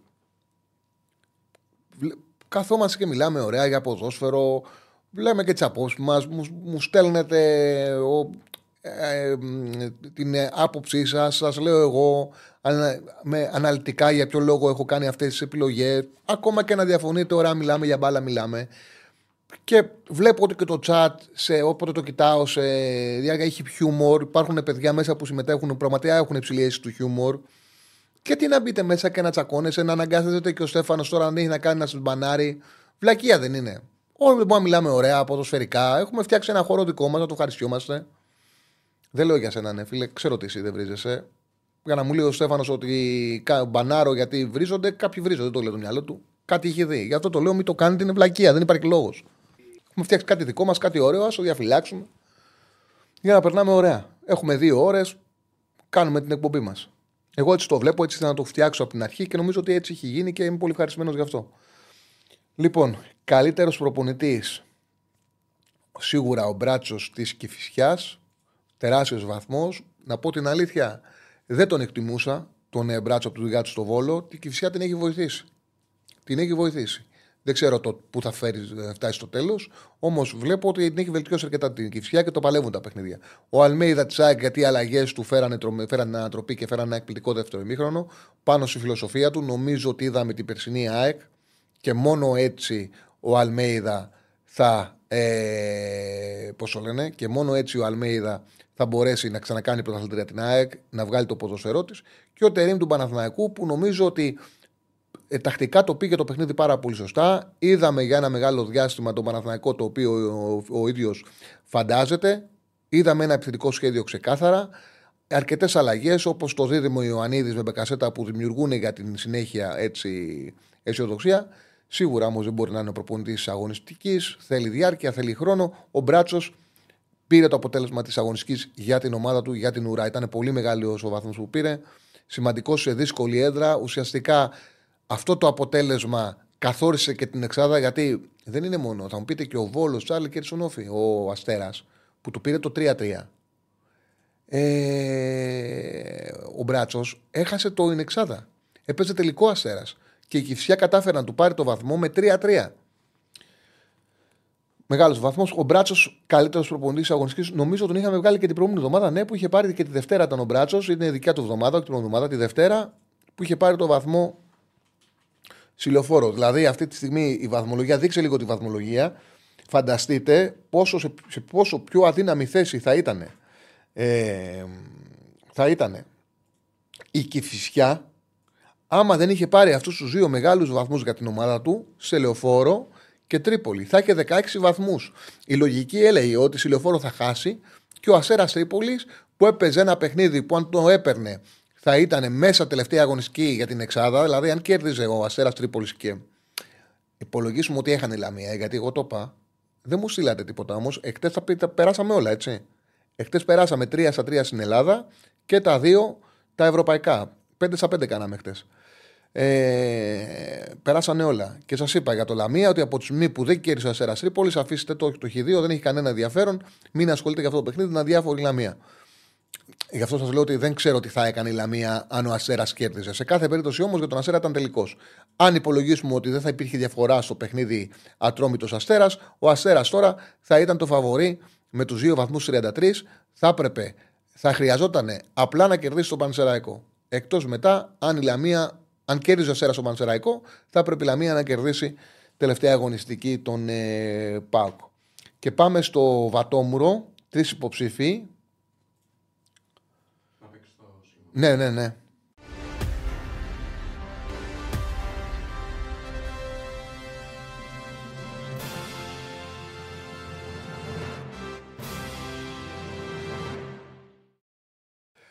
Ο Μαλούχος, διαιτητής του Αστέρας και Φυσιά. Δεν ξέρω αν το έχετε δει. Είναι στο 83-84. Είναι ο. Πώς λέει, κάτσε να. Ε, Ποιος ήταν, κάτσε να δεις. Ήτανε είχε την μπάλα. Νομί... Ο, ο Αλάγκμπε είχε την μπάλα. Ο Αλάγκμπε είχε την μπάλα από τα αριστερά έξω την περιοχή. ε, του γίνεται ένα φάουλ, χτυπάει ένα σουτ, χτυπάει σε ένα χέρι και η μπάλα πηγαίνει στα δεξιά σε εντελώς αμαρκάριστο ποδοσφαιριστή. Εντελώς αμαρκάριστο μέσα στην περιοχή όπου θα μπορούσε να εκτελέσει. Και ο Μαλούχος με το που βλέπει ποδοσφαιριστή, τον ποδοσφαιριστή εντελώς αμαρκάριστο, αντί να αφήσει την μπάλα, σφυρίζει και δίνει φάουλ. Ε, ακραίο λάθος. Ακραίο λάθος, απαράδεκτο σφύριγμα. Δεν γίνεται με το πώς έχει εξελιχθεί το ποδόσφαιρο ένας γιατί να παίρνει τέτοια απόφαση. Δείχνει ανικανότητα. Ο Βούρος που βάλε αυτό το γκολ ε, σε μια εύκολη παράλληλη σέντρα, σε μια εύκολη σέντρα προς την περιοχή, έβαλε ένα αυτό το γκολ. Δεν είχε δύναμη μπάλα για να στείλει την μπάλα στα δίχτυα της ομάδας του. Και ο Σουλεϊμάνοφ, που δεν μπορώ να καταλάβω πραγματικά ποδοσφαιριστές σε φάουλ να μην έχουν το χέρι τους πίσω, εκτέλεση φάουλ. Δεν ήταν σέντρα, σέντρα να το δικαιολογήσω. Εδώ κάτσε στο τείχο σε φάουλ. Πώς γίνεται να πηδήξεις έτσι; Δεν μπορώ να το καταλάβω. Είσαι επαγγελματίας. Πώς γίνεται να μην έχεις το χέρι από πίσω; Είναι εκτέλεση φάουλ και να γυρίσεις ανάποδα. Τι δουλειά έχει το χέρι σου εδώ σε εκτέλεση φάουλ; Πραγματικά δεν μπορώ να καταλάβω. Να ήταν σε ροή αγώνα, ρε παιδί μου, δεν ήσουν προετοιμασμένο. Το δέχομαι. Σε εκτέλεση φάουλ, του χέρι εδώ. Ε, ακραίο. Είναι ακραίο. Τέλος πάντων, ο Μαλούχος, γιατί ήταν ε, απαράδεκτο σφύριγμα, θα πάρει το βατόμουρο της αγωνιστικής. Αυτά με τα βραβεία. Τις, ε, τι ώρα πήγε για να ανοίξουμε γραμμές, 6 και 2. Έχουμε μια ωρίτσα να ανοίξουμε γραμμές, να μιλήσει και ο κόσμος. Φαντάζομαι θέλει να μιλήσει. Ωραία, ωραία. Μου λέει ο Στέφανος ότι έχετε καλές συνεφούλοι γραμμές. Οπότε βάλε μου το chat να το βλέπω και να μιλήσει ο κόσμος. Πάμε στο πρώτο φίλο για σήμερα. Χαίρετε. Καλησπέρα. Γεια σου, Τάλι. Έλα, Πελετκέρη. Τι γίνεται; Καλά, μια χαρά. Τον Ολυμπιακό πώς τον είδες ε, δεν ήταν καλός.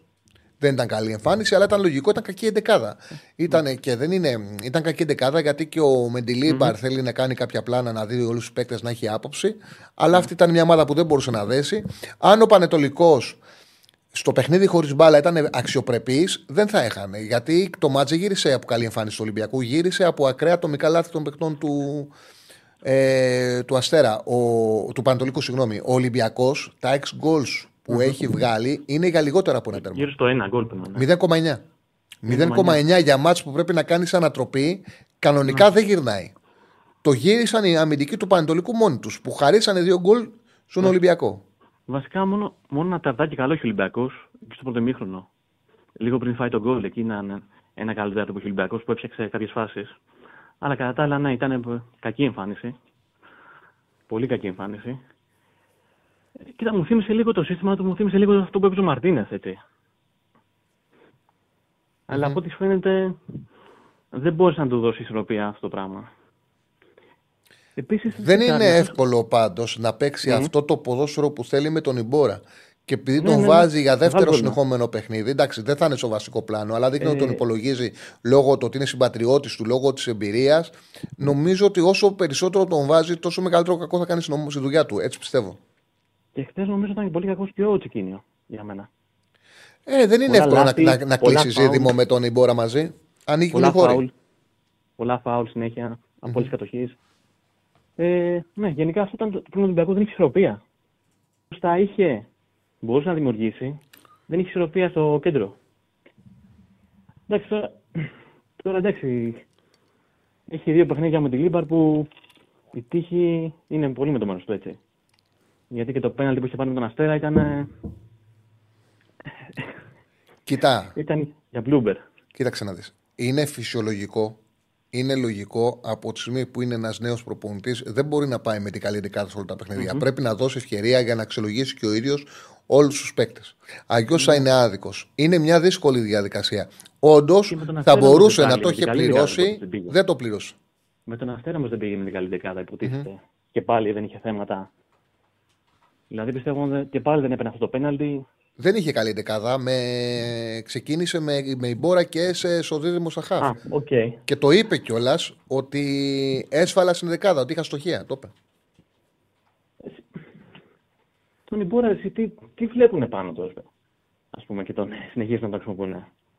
Δηλαδή, εμένα μου μπορεί η μόνη του χρησιμότητα θα ήταν ίσως να μπει σε κάνα 20 λεπτό σε κάνα παιχνίδι που θέλει να κρατήσει σκορ. για να μετρήσει καλά χαμηλά, ας πούμε. Δεν βλέπω άλλη χρησιμότητα. Δηλαδή τώρα σε παιχνίδι που θέλεις να επιτεθείς εσύ, ποια είναι η χρησιμότητα την πόρα, ας πούμε, στη βασική δεκάδα; Κοίταξε, πιστεύει, φε- ε, επειδή παίζει με καθαρό εξάρι, πιστεύει ότι ε, άλλο εξάρι καθαρό πλην του, μετά τον Έσε πλην του Ιμπόρα δεν υπάρχει. Ναι. Ίσως παίζει ρόλο το ότι είναι και συμπατριώτης του, ίσως ότι μπορούν να συνεννοηθούν, ε, δεν ξέρω, έχει και εμπειρία. Όμως πραγματικά ε, η εντεκάδα σε 4-4-1-1, 4-4-2 με η Μπόρα στο κέντρο ήταν δεδομένα δυσλειτουργική και το είπαμε κιόλας ότι την ώρα που την, είδα- η- τη διάβασα το είπα ότι θα έχει πρόβλημα ο Ολυμπιακός. Είναι κακή η εντεκάδα του. Και για μένα επίσης άλλο πρόβλημα στην δεκάδα είναι και ο Καμπράλ, ο οποίος ενώ έχει κάποια καλά στοιχεία, εσύ, σαν να μην μπορεί να τελειώσει φάση σωστά, σαν να μην παίρνει σωστές αποφάσεις. Ε, δεν έχει καριέρα. Αν ε, μ, είχε, δεν θα έχει αυτό το, το βιογραφικό. Πολύ άδειο το βιογραφικό του. Και φαίνεται ότι δεν μπορεί να βοηθήσει. Αυτό βλέπω από τα παιχνίδια που χρησιμοποιηθεί. Βλέπω ότι δεν μπορεί να βοηθήσει τον Ολυμπιακό. Ε, τι να πω. Α ελπίσουμε ότι θα βελτιωθεί η ομάδα, γιατί με τις εμφανίσεις νομίζω ότι αυτή τη στιγμή δείχνει να είναι πίσω από τους άλλους. Κοίτα, δεν είναι αυτή η ομάδα που θα πάει στα play-off. Ο Ολυμπιακός, η, ομ- η εντεκάδα του έχει εξάρι τον εσε Τσικίνιο Όρτα και από εκεί και πέρα το πιο πιθανό δύο δημιουργούς που ποντένουν σε φορτούνη στις πλευρές και τον φόρτου. Αυτός είναι ο Ολυμπιακός με, ε, και με αυτή την ομάδα φαίνεται ότι έχει συνοχή, ισορροπία, pressing ψηλά. Έτσι θα πάει να παίξει τα παιχνίδια. Δεν θα πάει να παίξει με τον Ιμπόρα στο 6 και 8 τον Τσικίνιο Καπρά, και ναι. 2 εξτρέμ. Δεν το πιστεύω. Ναι. Ε, κοίτα, εγώ σου έχω πει τη γνώμη μου ότι για μένα καλύτερο είναι να παίζουν, να παίζουν δύο διαφορετικού τύπου εξτρέμ. Ένας δημιουργός, ένας πιο ε, παίκτη χώρου. Συμφωνώ και εγώ σε αυτό. Αλλά εντάξει, ο Μιτελή υπάρχει άλλο. Έχει άλλη άποψη. Πάντως για μένα ο Καμπή, παρότι βάζει γκολ στη Τσάρλι, δεν συμμετέχει στο παιχνίδι και κάποιε στιγμέ αυτό γίνεται πρόβλημα. Έχεις αναφέρει και εσύ ας πούμε, για το σπόρα π.χ. που πολλές φορές μπορεί να βάζει γκολ, αλλά πολλές φορές η μπάλα πέφτει πάνω του και δεν μένει ψηλά. Πολύ αυτό έτσι. Ο Ελκαμπή είχε χτες που έπαιξε 90 λεπτά 24 επαφές με την μπάλα. Ο Ιωαννίδης είχε πάνω από τις διπλές. Να ξέρεις, επειδή τα κοιτάω τα νούμερα τους, το 24 για τον Ελκαμπή είναι μεγάλο νούμερο. Συνήθως έχει 18, 19, δεν συμμετέχει στο παιχνίδι. Όμως είναι αποτελεσματικός. Είναι ένας ε, σεντερφόρ περιοχής και όταν έχεις 5 χαφ δεν σε πειράζει. Τώρα, εχθές, νομίζω τον Ολυμπιακό τον ε, πείραξε γιατί έπαιξε και με μια πιο ανοιχτή δεκάδα. Δεν είχε Ναι, καθαρή ναι, ναι. πεντάδα στα χαφ. Ήθελε ένα παίχτη που να μπορεί να συνεργάζεται με τους υπόλοιπους Ναι. για να βοηθήσει. Εντάξει. Οκ, Τσάρλι. Δεν έγινε. Σε ευχαριστώ πολύ. Πάμε στον επόμενο.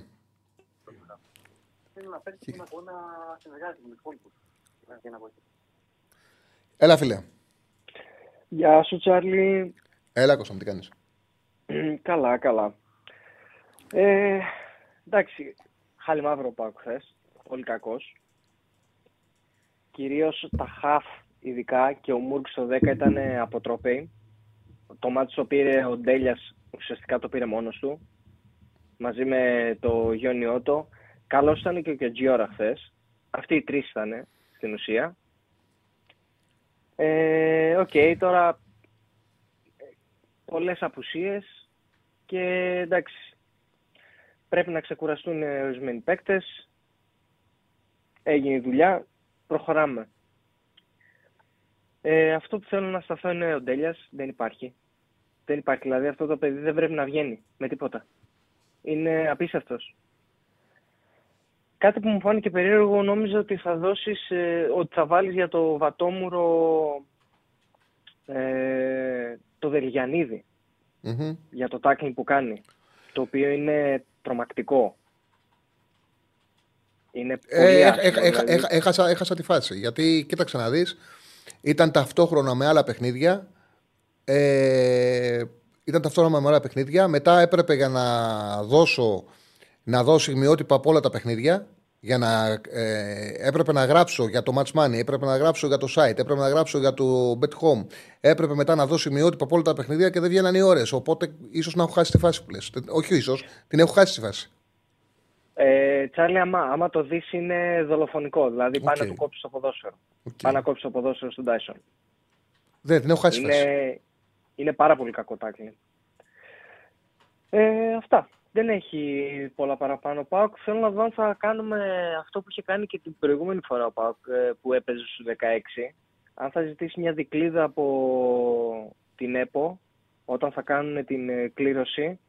Και λέ- αν το κάνει ο Πάουκ, λογικά θα το κάνει και ο Ολυμπιακός που είχε ζητήσει το πρώτο παιχνίδι να είναι εντός έδρας, για να γλιτώσει το ταξίδι ανάμεσα στα μάτς με την, ε, με την ομάδα τότε και λογικά τώρα με τη Ζάγκρεμπ. Δεν ξέρω αν θα το κάνει αυτό. Φαντάζομαι θα το κάνει για να γλιτώσει. Μην, ε- μην τρέχει ας πούμε, σε καμιά λαμία πρώτη αγωνιστική. Ε, αυτά. Αυτά. Δεν ε, ήταν πολύ κακός ο ΠΑΟΚ. Δηλαδή και το ότι κερδίσαμε ήταν... Εντάξει, μωρέ, πήγανε και σε μια λογική να παίξουν πιο χαλαρά. Ήταν και το γήπεδο χαλασμένο. Δεν μπορούν να βάζουν ε, και 5-6 γκολ στον, ε, 4-5 γκολ στον, ε, στον Γκαρσία. Εντάξει. Πήγανε και σε μια Καλή. λογική να πάρουμε το παιχνίδι χαλαρά. Οκ. Και έτσι έγινε. Δεν, ήταν, ε, δεν είναι κάπ- ένα παιχνίδι για να μείνεις εκεί. Το γήπεδο ήταν χάλια. Ναι, έτσι δεν είναι. ζουλούσε καν η μπάλα. Και το απίστευτο είναι ότι έχει, ε, για το συγκεκριμένο γήπεδο έχουν κάνει παράπονα κι άλλοι. Έχει κάνει και ο Παναθηναϊκός έχει κάνει παράπονα, νομίζω και η ΑΕΚ είχε κάνει παράπονα. Ότι ήταν χάλια αγωνιστικός χώρος. Ναι. Τέλος πάντων, εφόσον δεν τραυματίστηκε κανένας ούτε από το γήπεδο που την πάτησε ένας παίκτης του, του Βόλου βέβαια. Αλλά εφόσον δεν την πάτησε κανένας και κερδίσαμε κιόλας με αυτό το πράγμα σαν ομάδα που κατεβάσαμε, το οποίο ήταν απαράδεκτο, πάλι καλά. Αυτά από μένα, Τσάρλι. Κάντε όλοι Να είσαι- like. να είσαι Καλή καλά. συνέχεια. Όχι, γι' αυτό που λένε είναι ότι ο Πάουκ και ο Ολυμπιακός, επειδή θα παίξουν πέμπτη πριν την πρώτη αγωνιστική Ευρώπη για τους 16, οπότε δεν θα αναβληθεί η αγωνιστική τους, θα ζητήσουν το πρώτο μάτς να γίνει εντός, ώστε να μην επιβαρυνθούν και μάλλον το ταξίδι. Είχε γίνει και πέρσι αυτό, έτσι, αν θυμάμαι καλά, είχε ξαναγίνει αυτό. Και είχα διαβάσει ότι είναι πολύ πιθανό να γίνει και τώρα. Αυτό που λέει ο Κώστας είναι σωστό, δεν είναι ε, λαθασμένο. Ότι επειδή θα παίξουν Πέμπτη και μετά είναι η πρώτη αγωνιστική των playoff, την Κυριακή θα ζητήσουν να μην παίξουν εκτός έδρα, να παίξουν εντός στο πρώτο μάτι. Τώρα τι θα γίνει θα το δούμε έτσι. Εγώ όλοι με όλους θα παίξουν, παιδιά. Μην ε, τρελαίνεσαι με αυτό. Όλοι με όλους θα παίξουν. Και όπως βλέπετε κιόλας, δεν έχουν και πολύ αξία οι έδρες. σα ίσα βλέπουμε ότι πάνε, νομίζουν ότι θα παίξει Πάοκ Ολυμπιακός και ότι έχει αβαντά και έρχεται ο Ολυμπιακός και σου βάζει 4. Παίζει ο Ολυμπιακός Πάοκ, πας και του βάζεις 4. Παναθανικό Πάοκ στο κύπελο, διπλό Παναθανικό η Τούμπα, διπλό Πάοκ Ηλιοφόρο. Πήγε πρόσφατα η Άκη, είχε κερδίσει τον Παναθανικό στην ε, Λεωφόρο, πήγε ο Παναθανικό στην ε, Φιλαδέλφια, στην Οπαπαρίνα. Ε, ισοπαλία ήταν το παιχνίδι. Η ισοπαλία έρθει στο τέλος το παιχνίδι. Το και- κέρδιζε ο Παναθανικό μέχρι το 88-87. Λοιπόν, πάμε στον επόμενο. Καλησπέρα. Καλησπέρα, Τσάρλι. Καλησπέρα, φίλε μου. Τι κάνεις, ο Γιάννης είμαι. Έλα, Γιάννη. Ε, να σου πω, είδες εχθές ότι με τον Τσέριν μέσα πόσα μέτρα κέρδισε ο Παναθηναϊκός μες στο γήπεδο και με πιο ισχυρό αντίπαλο. Ε, τι μου το λες εμένα, το λέω συνέχεια. Το λέω ο- από την αρχή της χρονιάς το λέω. Ναι. Όχι τώρα, από την εποχή που ήταν ο Γιωβάνοβιτς. Φτιάξανε μια ομάδα, έλεγα που, που χωρίς ο Τσέριν θα έχουν τεράστιο πρόβλημα. Ο Γιωβάνοβιτς Ναι. είχε ξεκινήσει τη χρονιά χωρίς να υπολογίσει βασικό τον Τσέριν. Έπαιζε με βασικό τον Βιλένα. Μπράβο, αυτό θέλω να πω. Δηλαδή, εχθές σου απέδειξε για άλλη μια φορά ο Τσέριν ότι είναι παίκτης ο οποίος πρέπει να μείνει στον Παναθηναϊκό. Πρώτος, δεύτερος. Ποιος είναι, Ο Αυξάνονται Τσέριν είναι, σπου, τα ο Τσέριν είναι σπουδαίος χαφ. Απλά Μπράβο. πρέπει να είναι Είναι υγιής. Το πρόβλημα του σπουδαίος Παναθηναϊκού είναι αυτή τη στιγμή ότι έβγαλε φέτος τραυματισμούς που δεν έβγαζε τα προηγούμενα χρόνια. Είναι απαραίτητο. Τον Τσέριν ξεκινάει η δεκάδα. Εδώ να καταλάβεις ότι, ο, ότι με τον Πάοκ στο κύπελος στη Ρεβάνη είχε ενοχλήσεις και του ποτερίμ. Ενώ το ξέρε, κάνε ζέσταμα μήπως βγάλεις το πρώτο ημίχρονο. Ναι. Να σου πω τώρα τι θέλω, τι θέλω να σου πω. Ναι. Άκου τώρα εγώ πώς το, πώς το έχω σκεφτεί, γιατί είμαι λίγο μανατζερικός εγώ. Football manager ε, έχω λιώσει, έχω ασπρίσει ακόμα πέρα που λέω. Ναι. Έλα, φίλε. Α, Περίμενε, έλα. Έπεσε, η γρα- έπεσε η γραμμή του φίλου. Δεν μπόρεσε να πει αυτό που ήθελε. Άμα ξαναπάρει. Πάμε στον επόμενο. Χαίρετε. Καλησπέρα. Ναι, Ναι. Τσάρλι. Έλα, έλα, σε έχουμε. Πάμε. Έλα, ναι. Έλα, φίλε. Λοιπόν, επειδή είμαι μανατζερικός λίγο, έχω λιώσει τη ζωή μου στο μάνατζερ πολλά. Έχω περάσει Ναι. πολλές εργατόρες εκεί. Λοιπόν, Εγώ πιστεύω ότι ο Παναθηναϊκός στη μεταγραφική περίοδο που έρχεται πρέπει να πάρει αριστερά έναν παίχτη τύπου Γκρίλης να είναι πολύ οργανωτής μπροστά. Πώς να σου το πω. Ο Γκρίλης δεν είναι παίχτη που παστελώνει, δεν βάζει γκολ. Είναι οργανωτής ακραίος, πάνω, ψηλά. Ναι, μωρέ, μην το μιλέ τέτοια ονόματα γιατί θα. Δηλαδή, εσύ μιλάς αναλογικά, θέλεις ένα παίκτη που Ναι, παίρνει την μπάλα ψηλά ναι, και να είναι τα δημιουργό. στοιχεία του Γκρίλης εννοώ, τα Να στοιχεία είναι του δημιουργός Γκρίλης στα, στα αριστερά. Ναι. Μπράβο, μπράβο. Και πάνω δεξιά να έχεις έναν τύπου Σαλάχ. Κατάλαβες.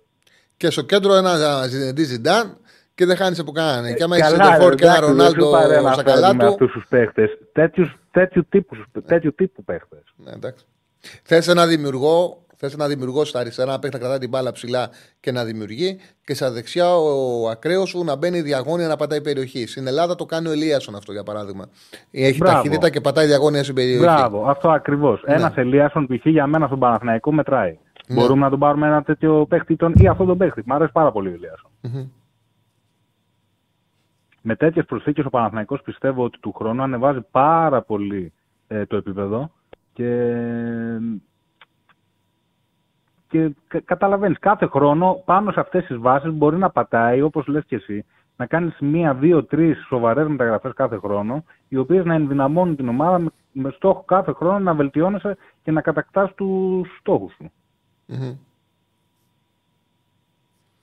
Ναι, Αυτά. κοίταξε να δεις. Συμφωνώ μαζί σου. Ε, απλά σου ξαναλέω ότι τώρα ε, μέχρι το καλοκαίρι έχουμε πάρα πολύ δρόμο. Κάτσε να δούμε τι θα γίνει που θα βγάλει η χρονιά. Όμως, όντως, ο Παναγιακό χρειάζεται και το στο ποδόσφαιρο έτσι πρέπει να είναι. Συμφωνώ μαζί σου ότι σε μια πλευρά να παίζει ένας ωραίο καλός δημιουργός που θα μπορεί να κρατάει την μπάλα ψηλά, θα μπορεί να περνάει τον παίχτη του και να δημιουργεί, αλλά και Μπράβο. να, εκτε, και, να, και να εκτελεί. Αυτό θέλω να σου πω γιατί είναι Και μπακασέτα από την Ιωαννίδη. άλλη, ο ένας να, έχει- να είναι μπαλάτος και από την άλλη να υπάρχει ένας εξτρέμ ταχύτητας που θα πατάει περιοχή, θα μπορεί να δίνει και Μπράβο. πλάτος και να είναι δημιουργό. Μπράβο. Εντάξει, οκ. Μα, μα σκέψου το Τον τακτικά. όταν Μπερνάρ, έχεις παραδείγματος αναλογικά, άμα το χάρη. σκεφτείς πάντως, τον Μπερνάρ αριστερά και δεξιά Παλάσιος, αυτή της λογική είναι. Απλά θες κάτι καλύτερο από αυτούς. Αυτό ουσιαστικά αναφέρεις. Ναι. Γιατί άμα το σκεφτείς τακτικά, άμα έχεις ένα Μαξίμοβιτς, ο οποίος είναι ταγάρι, θεός, ψηλός, είναι πανύψηλος, δυνατός, στα ψηλά μέτρα, σε κρατάει δηλαδή τη- τη- την ομάδα ψηλά, το, η θέση 6. Έχεις από πίσω δύο αμυντικούς. Τα μπακς σου είναι τρεχαντήρια με τεχνική.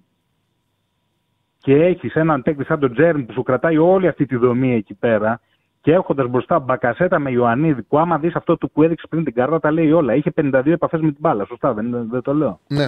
Αυτό, τι- αυτό τι σημαίνει, ότι είναι ένας επιθετικός, ο οποίος ζητάει την μπάλα, θα γυρίσει πίσω να μαρκάρει. Θα, θα κυνηγήσει τον γκολ για την ομάδα, το ομαδικό τον γκολ, όχι για την πάρτη του. Οπότε γι' αυτό σου λέω θέλεις έναν παίχτη ε, μπροστά που να ξέρει μπάλα να κρατάει, να ανεβάζει από την ομάδα. Και έναν παίχτη άλλον, ο οποίος να ξέρει να τη βάζει την μπάλα μέσα, γιατί έχεις έναν τον Ιωαννίδη, έναν τον Μπακασέτα, έναν από το κέντρο που σου έρχεται τρεις και ένας αυτός τέσσερις.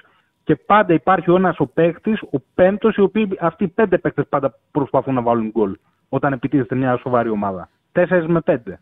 Σωστό. Έτσι δεν είναι. Ε, βέβαια. Σε ευχαριστώ πάρα πολύ. Για, ολο- Έτσι. ολοκλήρωσε. Να Νόμιζα ότι είστε. ολοκλήρωσε. Ολοκλήρωσε εδώ. Όχι, αυτό, αυτό, αυτό. Ευχαριστώ πάρα πολύ, φίλε μου. Α καλά, πάει. Να είσαι καλά, φίλε. Να είσαι καλά. Λοιπόν, έχουν πλάκα οι Εργάνοι. Ενοχ... ε, Πλάκα που έχουν. Ενοχλήθηκα που έγραψα οι τέσσερις μεγάλοι κερδίσαν. Αφού είτε αυτοί οι τέσσερις διεκδικούν το πρωτάθλημα, ρε φίλε. Α- Οι, οι τέσσερις αυτοί διεκδικούν το πρωτάθλημα. Αυτή είναι η αλήθεια. Τον βάζουμε τον Άρη στους μεγάλους, αφού κάθε φορά, κάθε αγωνιστική δείχνουμε και του Άρη το απο- το αποτέλεσμα, δείχνουμε και τις κάρτες του, συζητάμε. Δεν νομίζω ότι, φίλε, για ότι αδικούμε τον Άρη σε μια εκπομπή που γίνεται στην Αθήνα, δεν παίζει κανένα ρόλο. Ε, αξιολογούμε με τον ίδιο τρόπο όλες τι ομάδες. Αλλά θέλω να σου πω ότι δεν είναι μια εκπομπή στη Θεσσαλονίκη όπου θα ακούσεις ένα παγκουζί και έναν αριανό παραγωγό. Από, αυτή την, ε, ε, από αυτό το πρίσμα στο αναφέρω. Νομίζω ότι ο Άρης έχει το χώρο που το αναλογεί στην εκπομπή μας. Το μόνο που κάνουμε είναι να μην τον αδικούμε. Ε, Μην είσαι άδικος. Λοιπόν, πάμε στον επόμενο. Έλα, φίλε. Ναι, Καλησπέρα. Έλα, ρε, κλιά. καλησπέρα. καλή. Γεια σου. Τι κάνεις; Τελικά πήρε το βαθμό πίσω ο Ολυμπιακός. ε. Τον πήρε, ναι, πήρε ένα πόντο. Πήρε τον πόντο που πήρε στο γήπεδο, εντάξει. Ναι, σαφώς. Μμ. Ασφαλώς. Λοιπόν, ε, οπότε λίγο αλλάζει, ε, κατά τη γνώμη διαφόρων, αλλάζει το, το πλαίσιο του πρωταθλήματος. Λίγο. Ναι, είναι αντί για 5-4.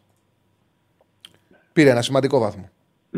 Πάντως κατά τη γνώμη μου, ε, παρά την έλευση ας πούμε του με τη Λίμπαρ που φαίνεται, ξέρω εγώ, ένας, εγώ τον έχω χαρακτηρίσει ποδοσφαιράνθρωπο ας πούμε.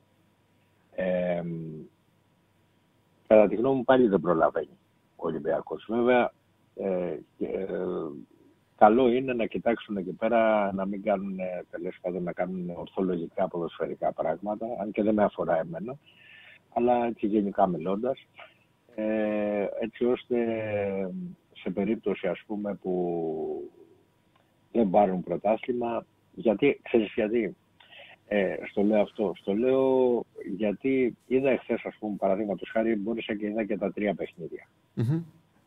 Ε,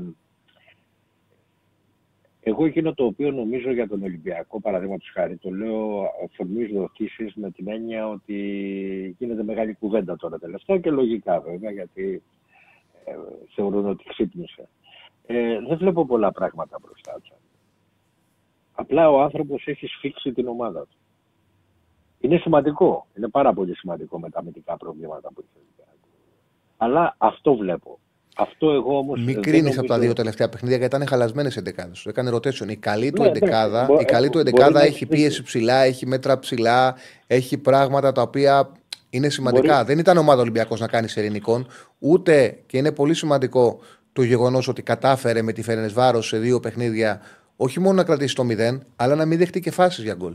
Είναι πολύ σημαντικό. Έχει φτιάξει πράγματα, τον έχουν βοηθήσει και οι μεταγραφές βέβαια. Ε. Κάρμο, Τσικίνιο, Όρτα. Τον έχουν βοηθήσει και οι προσήκες. Ναι, ναι, αλλά τον έχω βοηθήσει σε αυτό το επίπεδο.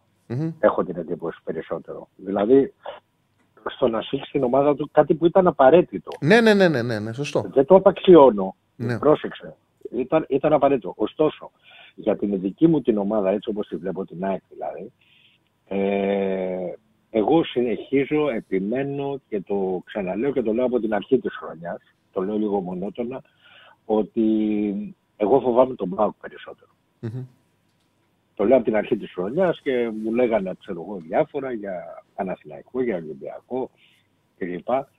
Ε, εγώ το βλέπω το, και τον Παναθηναϊκό το βλέπω έτσι λίγο μπερδεμένο, ας πούμε. Και αγχωμένο Δηλαδή, εγώ πολύ. πιστεύω- Έχει και ένα άγχος ο και Παναθηναϊκός. αγχωμένο, και αγχωμένο. Ναι. Εγώ πιστεύω δηλαδή ότι είναι εγκληματικό αυτό το οποίο γίνεται στο Παναθηναϊκό κυρίως. Τώρα ε, σήμερα είδες ασχολούμαι κυρίως με άλλες ομάδε. Δεν πρέπει. Καλά κάνεις. Ε, ναι, εντάξει, εννοείται. Ε, α, εγκληματικό όσον αφορά ας πούμε, την κριτική η οποία γίνεται στον Τερίμ και στον κάθε Τερίμ. Μμμ. Εγώ δηλαδή ε, σε αυτή τη φάση δεν θα έκρινα σε καμία περίπτωση τον προπονητή της ομάδας.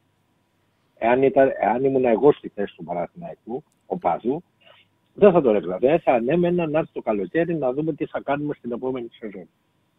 Άσχετα με την κατάληξη. Μπορεί να πάρει πρωτάθλημα. Δεν είναι, Μα- δεν, μας δεν- αυτό που λες- Το βλέπω, το βλέπω δύσκολο. Επειδή είναι Αλλά- πολύ σωστό αυτό που λες, απλά θέλω να σου πω ένα, ε, αθρηστικά.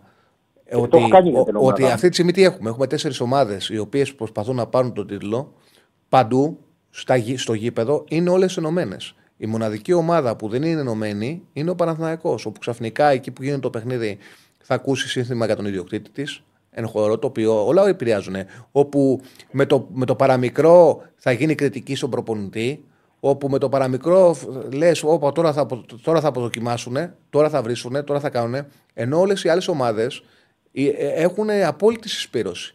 Και αυτό είναι μεγάλο ντεζαβαντάζ για τον Παναθηναϊκό. Δεν είναι απλό. Όταν πας σε ένα πόλεμο και οι άλλοι τρεις είναι σπυρωμένοι και εσύ έχεις ε, ε, διχόνοια μέσα και είναι- φοβάσαι και, και φοβάσαι μην, πότε θα ξεσπάσει γκρίνια, μην γίνει κανένα λάθος γιατί κινδυνεύουμε εκ των έσω, είναι τρομερό πρόβλημα. Ε, εντάξει, τώρα με πας τώρα αλλού, αλλά πάλι ως παρατηρητής μιλώντας και ως τρίτος, θα σου πω ότι αυτή είναι παλιά κατάρα. Ναι, ναι, ναι, ναι, Ότι βέβαια, Το ξέρεις βέβαια. πολύ καλύτερα από μένα. Εδώ πέρα ο Παναθηναϊκός έχασε πρωτάθλημα, ας πούμε, γιατί κάποιοι επέλεξαν, ξέρω εγώ, να, να βρίζουν, ξέρω εγώ, το, βι- ε, το βίντρα τότε. Καταλάβες. Ξέρεις τώρα, τα ξέρεις. Ναι. Και τον, ε, κάποιον άλλο το παιδί αυτό που, είχατε, σε- που είχαν center back, δεν το θυμάμαι τώρα. Ε, ξέρεις, που είχε κάνει ένα αυτό στην Ξάνθη, τέλος πάντων, είχαν ακουστεί διάφορα τότε. Ε, Και γι' αυτό το που λέει ο χαρακτήρα- Μίλιο ότι έχουμε πάρει πρωτάθλημα 14 χρόνια ακόμα χειρότερα. Επειδή δεν είχε πάρει πολλά χρόνια ο Παναθηναϊκός, μόνος, σε ένα, μόνος με συσπηρωμένο θα μπορούσε να το κάνει. Ναι, ναι, ναι. ναι. Και χά- χάσαν δικό τους πρωτα- ε, χάσαν δικό τους πρωτάθλημα. τέλος πάντων. Ε, κατά τη γνώμη μου τώρα. ε, Το 8, το 9, πότε ήταν τότε. Ναι, ναι, ναι. Δεν θυμάσαι που θα ήταν.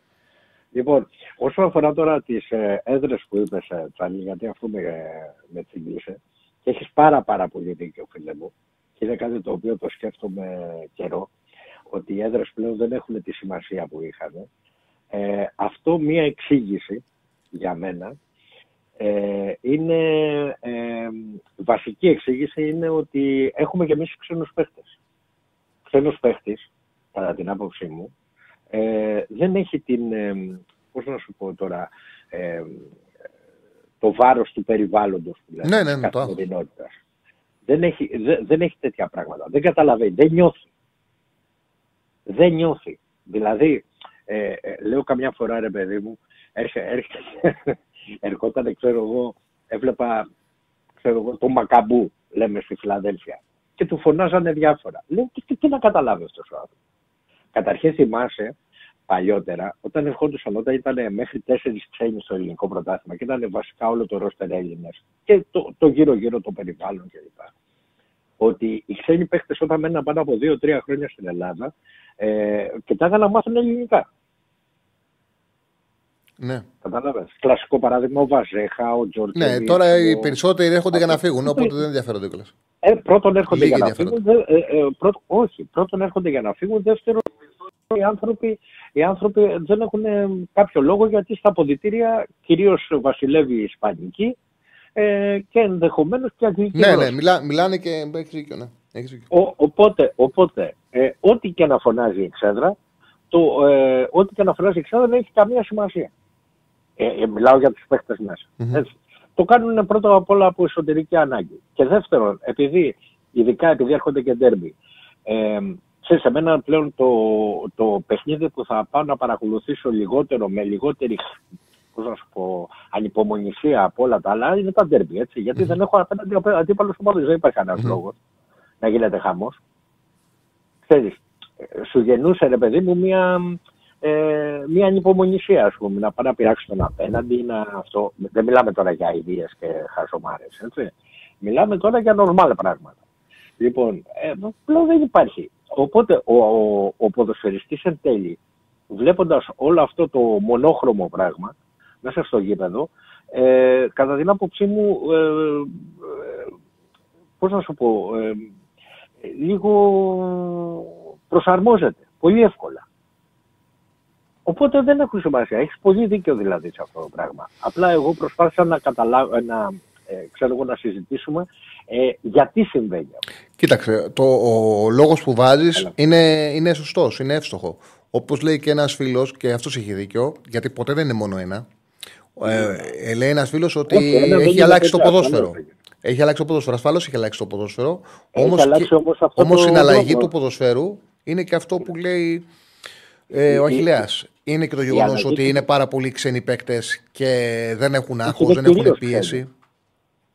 Ναι, είναι κυρίως ξένοι και οι, Ναι, ναι. οι, Έλληνες πλέον, οι Έλληνες πλέον παίζουν το ρόλο του ξένου που έπαιζαν κάποτε οι, οι ξένοι στην Ελλάδα, ας το πούμε. Ναι.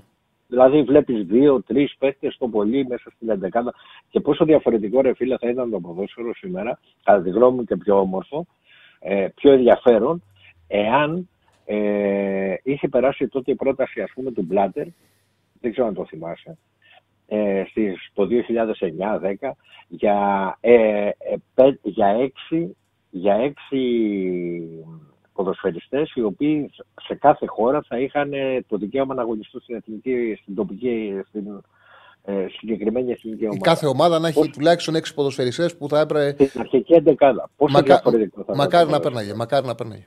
Θα ήταν πάρα πολύ καλύτερα. Συμφωνώ μαζί σου. Σε ευχαριστώ πάρα πολύ, Αχιλιά μου. Αυτά τσάλι μου να είσαι καλά. Ρε φίλε Τζέντλεμαν, για όνομα του Θεού, ποια κλεισέ, η πραγματικότητα είναι. Η πραγματικότητα ότι δεν παίζουν ρόλο οι έδρες δεν είναι κλεισέ, είναι μια πραγματικότητα. Δεν παίζουν ρόλο οι έδρες. Δηλαδή, όταν λέει ο άλλος ναι, και γίνεται χαμός στα μηνύματα ότι μην πάρει το κλειδάριθμο ο Πάοκ για να παίξει το πρώτο εντός, αφού δεν παίζουν ρόλο οι έδρες. Δεν το καταλαβαίνεις. Δεν παίζουν ρόλο. Πιο κλεισέ είναι η πραγματικότητα. Δεν είναι κλεισέ. Κλεισέ είναι να πεις κάτι για να αποφύγεις κάτι και να λες κάτι μ, το οποίο οκ. Εγώ μιλάω για ουσία. Ουσία είναι αυτό. Το ότι δεν παίζουν ρόλο οι έδρες είναι ουσία. Και το είχα πει και πριν το πάω Ολυμπιακός που πήγε ο Ολυμπιακός και βάλει 4 γκολ. Το είχα, έλεγα κιόλας ότι δεν παίζει ρόλο ούτε καν το κυκλισμένο των θηρών. Γιατί μην νομίζετε ότι. Ε, μα δεν ισχύει, βρε Τσάρλι, παίζουν ρόλο οι έδρες, δεν το καταλαβαίνεις, ζείτε στατιστικά. Μα δεν λέω ότι δεν έχεις ένα βαντάζ. Δεν λέω ότι δεν έχεις ένα βαντάζ. όμως στατιστικά είσαι στα ντέρμπι ότι όλοι κερδίζουν όλους παντού. Δεν είναι όπως είναι παλιά. Εσύ δεν στατιστικά και δες πόσο μεγάλη διαφορά υπήρχε τα προηγούμενα χρόνια. Πόσο πιο δύσκολο ήταν να, για μια ομάδα να, μην κερ- να κερδίσει εκτός έδρας όπως είναι τώρα. Έχει μεγάλη διαφορά και στην Ευρώπη. Γι' αυτό το λόγο, ρε φίλε, καταργήθηκε το. Θα μου πεις εμένα, δεν στατιστικά εμένα, ναι. Γι' αυτό το λόγο καταργήθηκε το εκτός έδρας γκολ. Φωνάζω πάρα πολλά χρόνια, γιατί αυτό δεν έγινε τώρα, έχει γίνει με την αλλαγή του ποδοσφαίρου. Ότι δεν έχει νόημα το εκτός έδρας γκολ, πολύ απλά γιατί η έδρα έχασε τη δύναμή της. Το εκτός έδρας γκολ τι έδινε; Έδινε στην φιλοξενούμενη ομάδα ένα πάρα πολύ μεγάλο πλεονέκτημα όταν σκόραρε, επιβράβευε, ε, επιβράβευε τον γκολ. Για ποιο λόγο το πήρανε; Για ποιο λόγο το πήρανε; Το πήρανε επειδή πλέον δεν χρειάζεται αυτή η επιβράβευση. Άλλαξε το ποδόσφαιρο. Και πέρα από αυτό το οποίο είπε ο Αχιλέας, που είναι κάτι το οποίο έχει βάση, το πιο σημαντικό από όλα είναι ότι η έδρα σε κλείνει. Σε κλείνει. Τι συμβαίνει τώρα όμως; Ο αντι... ο... Οι παίκτες που παίζουν στο γήπεδο τους με τον κόσμο, με το ότι ξέρουν το γήπεδο, με το ότι έχουν τις επιφημίε, κερδίζουν εύκολα μέτρα, πιο εύκολα μέτρα, παίζουν μεγαλύτερη αυτοεπίθεση. Από τη στιγμή όμως που ο παίκτης έγινε πιο γρήγορος, που πλέον το ποδόσφαιρο έγινε πιο γρήγορο, ο αθλητής καλύπτει αποστάσεις με ευκολία, το γεγονός ότι έχει η ομινόμενη ομάδα να κερδίσει μέτρα και είναι πιο εύκολο να πάει σε επίθεση χώρου και να αξιοποιήσει τα μέτρα και να κάνουν sprint οι παίκτες και να βρεθούν στην πλάτη της άμυνας, σου βολεύει. Πόσες φορές έχω πει, δεν το καταλαβαίνεις, εσύ φίλε; Είναι πιο εύκολο να κερδίσει ο Ολυμπιακός στον Πάουκ 4-0 στο γήπεδο του Τελέο, ότι δεν αποκλείεται να συμβεί. Μπορεί να συμβεί. Όλα γίνονται στο ποδόσφαιρο. Πότε θα κερδίσει πιο εύκολα ο Ολυμπιακός στον Πάουκ, στο γήπεδο του, του 4-0 ή εκτός έδρας; Στη Τούμπα γίνεται πιο εύκολα. Στην εκτός έδρας πλέον γίνεται πιο Γιατί; Γιατί είναι πιο εύκολο να βρεις χώρους. Είναι πιο εύκολο να βρεις χώρους αν κάνεις το 1 και το 2 και το, και το, το 1-0, το 2-0 και να πρέπει να επιτεθεί ο αντίπαλός σου και να μην είναι και καλά ψυχολογικά, να μην είναι και σε καλημέρα. Είναι πιο εύκολο να του βάλεις και τρίτος στο χώρο και τέταρτος στο χώρο, γιατί δεν χρειάζεται να κάνεις και πολλά πράγματα. Θα πάρεις την μπάλα και θα φύγεις ευθεία. Θα χτυπήσεις το χώρο. Λοιπόν, μην το συνεχίζεις, είναι ξεκάθαρο αυτό που σου λέω. Γι' αυτό το λόγο καταργήθηκε το εκτός έδρας γκολ. Επειδή σταμάτησε να έχει τόσο μεγάλη σημασία η έδρα. Άλλαξε το ποδόσφαιρο. Πάμε στον επόμενο. Καλησπέρα. Καλησπέρα, Τσάρλι. Καλησπέρα. Νίκος λέγομαι. Έλα, Νίκο. Να πω πρώτα κάτι για την απόφαση που βγήκε και μετά να κάνω και ένα σχόλιο για την ομάδα με τον Ολυμπιακό. Ναι, φίλε. Νομίζω ότι ήταν η πιο δίκαιη απόφαση αυτή που βγήκε. Συμφωνώ. Και νομίζω ότι είναι και ένα μήνυμα εδώ για τις αρχές εδώ στην ΕΠΟ που αποφασίζουν και βγάζουν να σταματήσουν αυτή τη βλακεία με τις αφαιρέσεις βαθμών. Συμφωνώ. Έχουν καταστρέψει δηλαδή πολλές χρονιές, πολλές ομάδες. Άμα θυμάσαι και ο Πάο κάποια στιγμή του, δίνει, του ρίχναν και μείον στο, την επόμενη σεζόν. Δηλαδή τρελά πράγματα. Δεν υπάρχει τίποτα χειρότερο και πιο ηλίθιο. Και άμα δεις και στα μεγάλα πρωταθλήματα που γίνονται και χειρότερα επεισόδια, δεν θα δεις σχεδόν ποτέ αφαίρεση βαθμών. Θα σου Κλείνουν πω, τα γήπεδα, στα μεγάλα μεγάλα προ- κλιματικά πρόστιμα. Σε αντίστοιχα πράγματα, σε, αντίστοιχα, σε αντίστοιχες περιπτώσεις, εγώ θα σου πω αυτά που ξέρω. Στη Γαλλία δύο περιπτώσεις, αυτό που είχε συμβεί είναι φάγανε οι ομάδες μείον ένα, τα παιχνίδια ξανά έγιναν. Είναι, το ένα είναι ένα Νις Μαρσέιγ, που θυμάμαι, που ήταν η Νις κέρδιζε ένα 0, πάει να εκτελέσει κόνιρο Παγιέτ, Και του πέταξαν του και πετάνε τα αντικείμενα, αντικείμενα πλακώνονται στο με ξύλο. Αυτό που συνέβη ήταν το παιχνίδι, ε, πώς το λένε, έφαγε μείον ένα η Νις και αποφασίστηκε να ξεκινήσει το παιχνίδι από την αρχή και είχε έρθει ένα-ένα. Πρόσφατο το Μομπελιέ Κλερμόν που έγινε λίγο νωρίτερα από ότι του Ολυμπιακού. Ε, 4-2 κέρδιζε η Μομπελιέ. Στο 92, στο 92 πετάνε φωτοβολίδα δίπλα στον οδοφύλακα της Κλερμόν. Ναι, το θυμάμαι γι' αυτό, ναι. Ναι, και εκεί έφαγε μείον ένα και ξανά έγινε το παιχνίδι και ήρθε ένα-ένα. Αυτή την απόφαση είχαν πάρει. Ε, σε καμιά περίπτωση όμως δεν τελειώνουν ομάδες. Και μάλιστα θυμάμαι χαρακτηριστικά μια χρονιά ήταν να πέσει η Λίλ. Ήταν να πέσει η Λίλ, παίζει ένα παιχνίδι. Λίλ Μομπελιέ και στο 85 μπουκάρουν οι οπαδοί μέσα. Τα σπάνε, τα κάνουν, όπω το λένε, χαμός είχε γίνει. Ε, η απόφαση που πάρθηκε ήταν πάρα πολύ ήπια. Δηλαδή, Ενώ αν έτρωγε ένα μηδενισμό όπω θα έτρωγε στην Ελλάδα, την καταστρέφανε την ομάδα. Την καταστρέφανε. Σου λέει, κύριοι, πιάσε. Όμως ποια είναι η διαφορά. Τους πιάσανε όλους, τους τους πήγανε φυλακή, φάγανε τις ποινές τους. Δηλαδή τιμωρηθήκαν οι υπέτειοι. Η ομάδα έχει το δικαίωμα στο γήπεδο να δώσει τη μάχη της. Δεν τη διαλύεις; Επειδή 10, 15, 50, 1, 2 έκανες αλλά δεν τη καταστρέφεις τη χρονιά. Αυτό, εγώ σε αυτό είμαι υπέρ. Είναι η πάγια θέση μου. Δεν καταστρέφει δεν καταστρέφεις τη χρονιά μιας ομάδας γιατί έχει κάνει ένας 10-15 ηλίθι. Και στα ευρωπαϊκά, άμα δεις Τσάρλι και στο UEFA και στο Champions League, όταν γιατί έχει φάει και ο Ολυμπιακός τιμωρία για ένα πανό με τη West Ham, και εκεί τι κάνουν; Δεν σου λένε ότι στον όμιλο έχεις 8 βαθμούς μέχρι τώρα, θα σου αφαιρέσουμε 2. Εγώ δεν το έχω δει ποτέ. Σου λένε το κομμάτι εκείνος της κερκίδας κλειστό για τρία παιχνίδια. Αν το ξανακάνεις, μπορείς να το κλείσει για ένα χρόνο. Βασίλη, βλέπεις βλέπει ο καθένας το δικό του. Λέει μείον 10 φέτος η Everton. Έχει πάει μείον 6, έχασε στους 4 βαθμούς που πήρε πίσω. Όμως δεν είναι Άλλο για επεισόδια. Για οικονομικά θέματα. Μπράβο. Δεν είναι για επεισόδια. Δεν οικονομικά για... ουσιαστικά ναι. είναι τιμωρία που τιμωρείς και τον πρόεδρο και για τις μεταγραφές για όλα και τα ουσιαστικά αποκτά, είναι... αποκτάς πλεονέκτημα για θέμη του ανταγωνισμό. Αυτό, Αυτή είναι μπράβο. η διαφορά. Όπως το... και η Νότιχαμ τώρα που κινδυνεύει, όπως και η City με αφαιρέσεις, αλλά για οικονομικά θέματα, όχι mm. για ένα μάτς που έγιναν κάποια επεισόδια. Έχει διαφορά μεγάλη.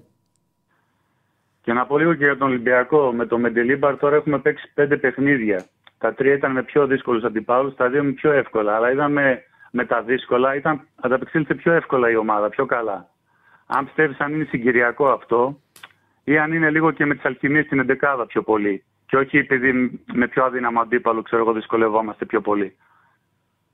Ναι. Τι πιστεύεις, είναι συγκυριακό δηλαδή; Ή θα πάει έτσι και στα play-off, δηλαδή στα derby θα δούμε να είμαστε καλύτεροι στα πιο μικρά; Ρε, ε, αφού έκανε rotation, θα παίξει έτσι στα derby; Ε, με τον Ιμπόρα παίζει. Με τον Ιμπόρα και τον Έσε παίξει 6 με τον Ασέρα Η εντεκάδα του δεν ήταν καλή. Αφού με το που είδαμε την εντεκάδα του, το είπαμε ότι ήταν προβληματική εντεκάδα. Ναι, αλλά και στα play τώρα που θα παίζει Κυριακή Τετάρτη μπορεί να το συνεχίσει αυτό. Νομίζω δηλαδή, ότι να είναι. Μια τέτοια δεκάδα και σε ένα ντέρμπι Κυριακής. Άμα παίζει ντέρμπι και την Τετάρτη, παράδειγμα. Αν δηλαδή, συμβεί αυτό. Περίμενε, περίμενε, περίμενε, ρε, περίμενε άλλο. Δεν είναι, είναι δύο-τρεις αγωνιστικές που θα παίξουν Κυριακή Τετάρτη Κυριακή. Δεν νομίζω ναι. ότι άμα πας να παίξεις ντέρμπι μπορείς με την εντεκάδα που έπαιξες στο αγρίο να πάρεις αποτέλεσμα. Ούτε ο Τερή με τις εντεκάδες που έχει παίξει το τελευταίο διάστημα, ούτε ο Αλμίδα. Νομίζω ότι το rotation τους πρέπει να μικρύνει αρκετά. Δηλαδή τώρα στα playoff από εδώ και μπρος, το rotation πρέπει να γίνει 15 παιχτών. Δεν μπορεί να, να παίζεις playoff και επειδή παίζεις Κυριακή Τετάρτη να διαλύσει την εντεκάδα και να βάζεις ό,τι να είναι. Πρέπει να μικρύνει αρκετά το rotation. Να το μικρύνουν Δεν αρκετά. Δεν θα το συνεχίσει δηλαδή και στα playoff αυτό; Όχι σε όλα ε, τα Δεν μπορώ να ξέρω τι διαχείριση θα κάνει ναι. ο κάθε προπονητής, αλλά ναι. αν γίνει είναι λάθος. Δηλαδή, δεν νομίζω ότι μπορεί να πας να παίξεις ντέρμπι με τις 11 που έχει κατεβάσει τις δύο τελευταίες ούτε ο Μεντιλίμπαρ, ούτε με κάποιες παράλογες αποφάσεις που παίρνει ο Τερήμ, ούτε με κάτι χαλασμένες 11 που παίρνει ο Αλμέιδα. Τώρα είναι σε μια λογική και να μεγαλώσουν τις διαθέσιμες λύσεις, αλλά και να κρατήσουν φρέσκους του παίκτες. Αν αυτό συνεχιστεί στα playoff, αυτός που θα το κάνει θα έχει πρόβλημα αυτός που θα κάνει μεγάλο rotation θα έχει πρόβλημα. Αυτό πιστεύω εγώ. Μακάρι, γιατί τώρα που είναι και τέσσερις βαθμούς από την κορυφή, τα λάθη δεν συγχωρούνται, που είπε και ο ίδιος δηλαδή. Mm-hmm. Έγινε, Τσάρλι. Ευχαριστώ Σε πολύ. Ευχαριστώ πάρα πολύ, φίλε. Θα πούμε καλή συνέχεια. Γεια. Λοιπόν, πάμε στον επόμενο. Αν δεν έχουμε άλλον. Οπότε να δούμε το chat. Ε, αυτό έκανε κολουτσέ στον Παναγικό που άλλαξε 8 παίκτες. Ναι, ναι, ναι, σωστό, σωστό. σωστό. Σωστό. Δεν γίνεται. Και ο Παναθηναϊκός εκμεταλλεύτηκε και έκανε το διπλό δίκαια και πήρε και την πρόκληση από αυτό. Και πήρε και την πρόκληση. Ε... Έλα μωρέ φίλε Πάνισερ που κλέψε δύο τίτλους η ΑΕΚ. Έλα εντάξει. εντάξει. Χαλάρωσε λίγο. Χαλάρωσε λίγο. Εντάξει. Ε... Τι άλλο έχουν έρθει. Γιατί χαλασμένη ενδεκάδα η ΑΕΚ πολλές φορές έχει παίξει με, χαλασμένες, ε, με, με, με πολύ μεγάλο rotation. Πάρα πολλές φορές. Έχει παίξει η ΑΕΚ με πολλές αλλαγές, έχει κάνει rotation όλοι οι προπονητές. Σε αυτή την, ε, στα τελευταία παιχνίδια κάνανε μια προσπάθεια να μεγαλώσουν το ρόστερ τους. Όλοι οι προπονητές. Όχι μόνο ο Αλμέιδα, όχι μόνο ο Γιωβάνοβιτς, ο Τερήμ και πολλές φορές είχαν δεκάδε που άμα τις χρησιμοποιήσουν σε ντέρμπι θα έχουν πρόβλημα. Ε, νομίζω ότι ο Αλμέιδα επειδή είχε εύκολο πρόγραμμα να πω την αλήθεια το τελευταίο διάστημα, όχι τόσο, αν και έχει πάει με ραντόνια και πηλιό που έχουν φανεί οι αδυναμίες του, ειδικά του Ραντόνια. Αλλά σε κάθε περίπτωση η Άκη είχε αυτό το πλεονέκτημα το ότι δεν είχε Ευρώπη, δεν είχε κύπελο και ήταν πιο εύκολο το πρόγραμμα και, και φρεσκαρίστηκε το τελευταίο διάστημα. Ε, φρεσκαρίστηκε. Είχε αυτό το πλεονέκτημα. Όμως και ο Αλμίδα κατά καιρούς έχει κάνει εκτεταμένο rotation. Έχει κάνει. Νομίζω ότι έχει παίξει με τον Όφη με Ραντόνια Απίλιο. Δεν ε, βγαίνει. Δεν βγαίνει σε ντερμπι.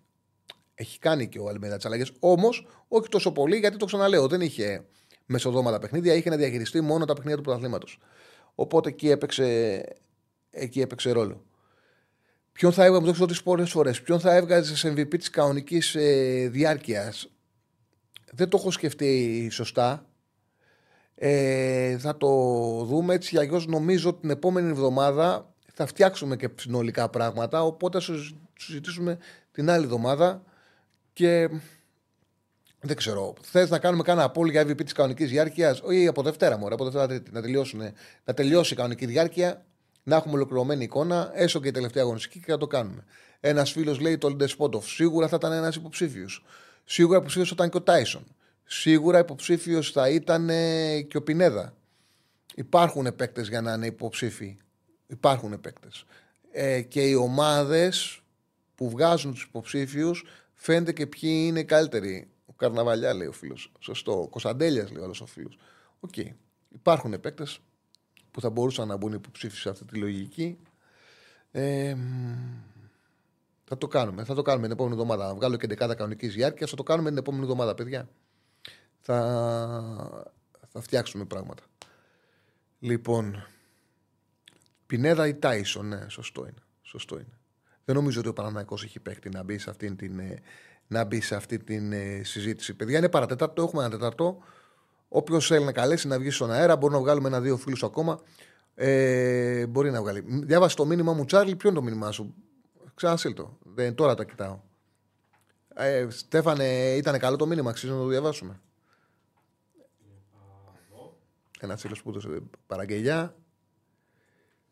Ε, αν οι ομάδες δεν επιτρεπόταν να κάνουν rotation σε ένα υποθετικό σενάριο, ποια ομάδα πιστεύεις ότι είχε περισσότερο τα παιχνίδια του playoff; Δηλαδή, τι εννοείς, να παίζανε μια, μια εντεκαδά. Δεν ξέρω. Δύσκολο είναι το ερώτημα. Δύσκολο είναι. Δεν, δεν ξέρω. Δεν έχω άποψη ε, δεδομένη. Και εντάξει, εκεί κτίνει μειονέκτημα στην ομάδα που έχει βάθο. Δεν ξέρω, δεν, δεν έχω άποψη. Δεν μπορώ να σου πω με βεβαιότητα. Ε, δεν ξέρεις ακόμα κάθισε να δούμε και πώ θα μπουν οι ομάδες στα πλέον, σε τι κατάσταση, ποια θα είναι η ψυχολογία τους, να δούμε τι θα γίνει την Κυριακή. Σημαντικά ματς Κυριακή. Γιατί, παιδιά, ο ΠΑΟΚ παίζει στη Λαμία. Η Λαμία θα παίξει playoff. Για να δούμε πώς θα πάει να το παίξει το ματς με τον ΠΑΟΚ. Θα είναι ανταγωνιστική. Χτες δεν ήταν με τον Ατρόμητο. Ήταν κακή η Λαμία χτες. Δηλαδή με το που πέτυχε το στόχο της, άδειασε. Εχθές μου έκανε εντύπωση. Ο Ατρόμητος έπαιζε με παίχτη λιγότερο, της έκανε τρίτο και ευκαιρίες και για τέταρτο. Δεν ήταν καλή χτες η Λαμία. Πώς θα παίξει η Κυριακή με τον ΠΑΟΚ, θα την κρατήσει την ομάδα Βόκολος. Επίσης, Άρης ΑΕΚ. Η Άρης ΑΕΚ θα παίξουν τρεις φορές. Θα τα πάρει και τα τρία μάτια ΑΕΚ. Είναι ένα ερώτημα. Θα μου πείτε, ο Άρης θα έχει την Τετάρτη Πανετολικό και τι θα κάνει. Έχει λύσει ο Μάτζιος. Και αυτοί που θα παίξουν θα θέλουν να δείξουν την αξία τους. Και όφη Παναθηναϊκός είναι δύσκολα τα μάτια. Να δούμε τι θα φέρνουν και τα παιχνίδια την Κυριακή. Πάμε στον επόμενο φίλο. Χαίρετε. Μόλις το έκλεισε. Α, ε, έπεσε ο φίλος. Εντάξει, άμα θέλει να σκαλέσει. Λοιπόν, ε, θεωρώ πως το μισό πρωτάθλημα είναι το πρόγραμμα το playoff. Αποδείχτηκε και πέρσι ότι δεν ισχύει. Γιατί και πέρσι ο Ολυμπιακός είχε ένα ευνοϊκό πρόγραμμα. Λέγανε πολύ, μάλιστα θυμάμαι ότι λέγανε ότι αν το είχε ε, γράψει ο, ο Μίτσελ, γιατί αυτός ήταν όταν ξεκίνησε, θα έβγαζε αυτό το πρόγραμμα. Και το έχασε ο πρωτάθλημα νωρίς. Δεν πήρε τα αποτελέσματα. Πέρσι αποδείχτηκε. Η ΑΕΚ, από ό,τι θυμάμαι, είχε δύσκολο πρόγραμμα. Και ο Παναθηναϊκός είχε, βατό, είχε, είχε πώς το λένε, σαν πρόγραμμα. Ο Παναθηναϊκός είχε ένα πρόγραμμα το οποίο δεν είχε αυξομοιώσει. Είχε ένα σωστό πρόγραμμα. Δεν το πήρε. Η ΑΕΚ το πήρε που είχε δύσκολο. Και ο Πάουκ είχε πολύ δύσκολο πέρσι. Δεν αποδείχτηκε δηλαδή ότι δεν παίζει τόσο ρόλο. Έτσι κι αλλιώς είναι. Παίζουν όλοι με όλους εξάποντα μου. Παίρνεις ένα εξάποντο και γεννά όλη την ιστορία. Ε... Λοιπόν. Αν δεν βλέπαμε Νταμπάνοβιτς, το είχαμε πάρει. Εντάξει, ο Παναγιώτο με τον Ταμπάνοβιτ έφερε ισοπαλία σε μια δύσκολη έδρα. Θα μπορούσε να κερδίσει, θα μπορούσε και να μην κερδίσει. Έτσι κι αλλιώς η ΑΕΚ διαμαρτύρεται με τον Παναγιώτο για τον τέρμι του πρώτου γύρου που το πήρε με δύο πέναλτι. Δεν νομίζω ότι κριθήκε. Είχε τρία μάτια να το πάρει ο Παναγιώτο και δεν κατάφερε να κερδίσει κανένα. Πάμε στον επόμενο φίλο. Χαίρετε. Έλα, Τσαρλί. Έλα, Έλα, φίλε. Έχω ξαναμιλήσει, φίλε ΣΑΕΚ. Έλα, Την φίλε. προηγούμενη φορά. Ε, μ, θέλω να κάνω ένα σχόλιο για την απόφαση. Ε, η απόφαση, ε, να σε ρωτήσω, αν, ο- αν ήταν στη θέση του Ολυμπιακού μια άλλη ομάδα, πιστεύεις ότι θα κατάφερε να παίρνει το, το, τον πόντο πίσω, θα πίστευες Ναι, στο στον ΚΑΤΣ πήγανε. Δεν Παναθηναϊκό; ξέρω, οι δικηγόροι τους κάνανε ε, τον αγώνα που κάνανε. Έχει Ε, καλό νομικό εγώ- επιτελείο Ολυμπιακός. Στο ΚΑΣ πήγανε. Τα αρμόδια όργανα δεν είναι στην Ελλάδα για να πεις ότι επηρεάζουν τον Ολυμπιακό. Το ΚΑΣ ε, παίρνει πάρα πολλές αποφάσεις. Δεν παίζει κανένα ρόλο η δυναμική του Ολυμπιακού που έχει σαν αρμόδια όργανα. Ε, έτσι και εγώ αποδείχτηκε ότι στα αρμόδια όργανα στην Ελλάδα τιμωρήθηκε αυστηρά. Ε, στην Ευρώπη πήρε ένα βαθμό πίσω, τον οποίο μην το συζητάμε. Στο γήπεδο τον είχε πάρει τον πόντο.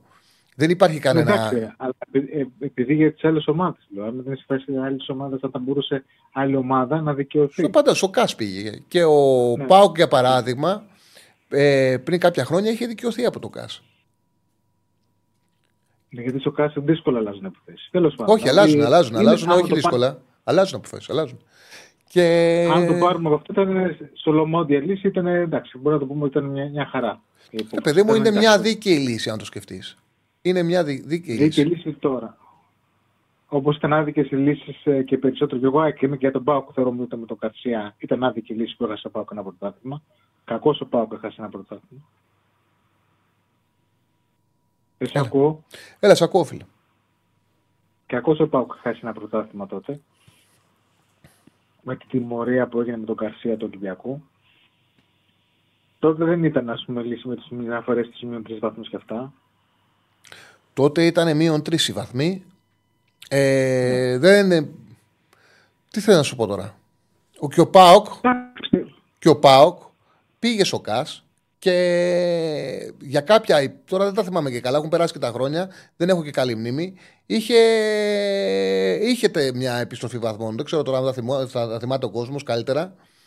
Και ο Πάοκ πήγε πάντως στο Γενικά- ΚΑΣ και δικαιώθηκε ο Πάοκ τότε. Εντάξει, είναι, καλό είναι από αυτό που είπες να, να υποβαθμίσει να κερδίσει το γήπεδο. Οπότε το κρατάμε αυτό, ότι τουλάχιστον εφόσον έκανε και τους δύο. Θέλω να μιλήσω χθες για την- και την ΑΕΚ και τον Παναθηναϊκό που είδα. Ε, η ομάδα χθες στο πρώτο μήχρονο δεν ήταν καλή. Κατέβηκε με μια μεγάλη ε, αλαφρότητα ε, ε, αμυντικά. Ε, ήταν και ο Σιμάσκι δεν ήταν σε καλή κατάσταση. Και ο, καλά και ο CTB και ο, Ρο- και ο Πίλιος ακόμα από την πλευρά του έχει κάποιες ευθύνες. Δεν μπορούσε να, να κρατήσει τη θέση του. Ε, αυτό δεν ξέρω πώς θα διοικήσει στη συνέχεια η ομάδα και αυτά. Θεωρώ ότι με το πόσο ψηλά που παίζουμε, ίσως θα έχουμε κάποιο πρόβλημα αργότερα. Θα έχουμε, ίσως έχουμε ένα πρόβλημα και αυτό πρέπει κάπου να βρει ο Αλμίδα κάποιους 15 παίκτες και να, όπως είπες και εσύ, και να βασιστεί σε αυτούς. Θεωρώ μέσα σε αυτούς 10-15 παίκτες πρέπει να είναι του Λίμπης από τις πρώτες επιλογές, γιατί μου άρεσε πάρα πολύ χθες. Θεωρώ ότι αυτός και ο Μάνταλος άλλαξαν όλο το παιχνίδι. Μου κάνει ξέρω εντύπωση τι για να το πει. Λιούμπισιτ, φιλέ, μου κάνει εντύπωση που ο Αλμίδα ακόμα δεν του έχει δώσει παιχνίδι βασικού. Περιμένα Ναι, γιατί και είχε ένα εμένα μου εύκολο πρόγραμμα να του δώσει ένα παιχνίδι σαν βασικός για να τον αξιολογήσει σε ένα 70 λεπτό, 80 λεπτό, να τον αξιολογήσει καλύτερα. Μου κάνει εντύπωση που δεν έχει φροντίσει σε ένα βατό πρόγραμμα να του Και δώσει εμένα ένα μου παιχνίδι κάνει βασικός. εντύπωση. Γιατί πότε θα το δώσει στο Όπως- playoff; Όπως με προβλημάτισε και, την- και του Καρσία απόδοση, ο οποίος δεν ήταν καλός, είχε, είχε ξεσκάσει, δεν είχε καθόλου τρεξίματα. Ο Πόντσε είναι αυτό που είναι ας πούμε, σε στατικές φάσεις, ας πούμε, τις α, καθαρίζει, αλλά πρέπει λίγο να το...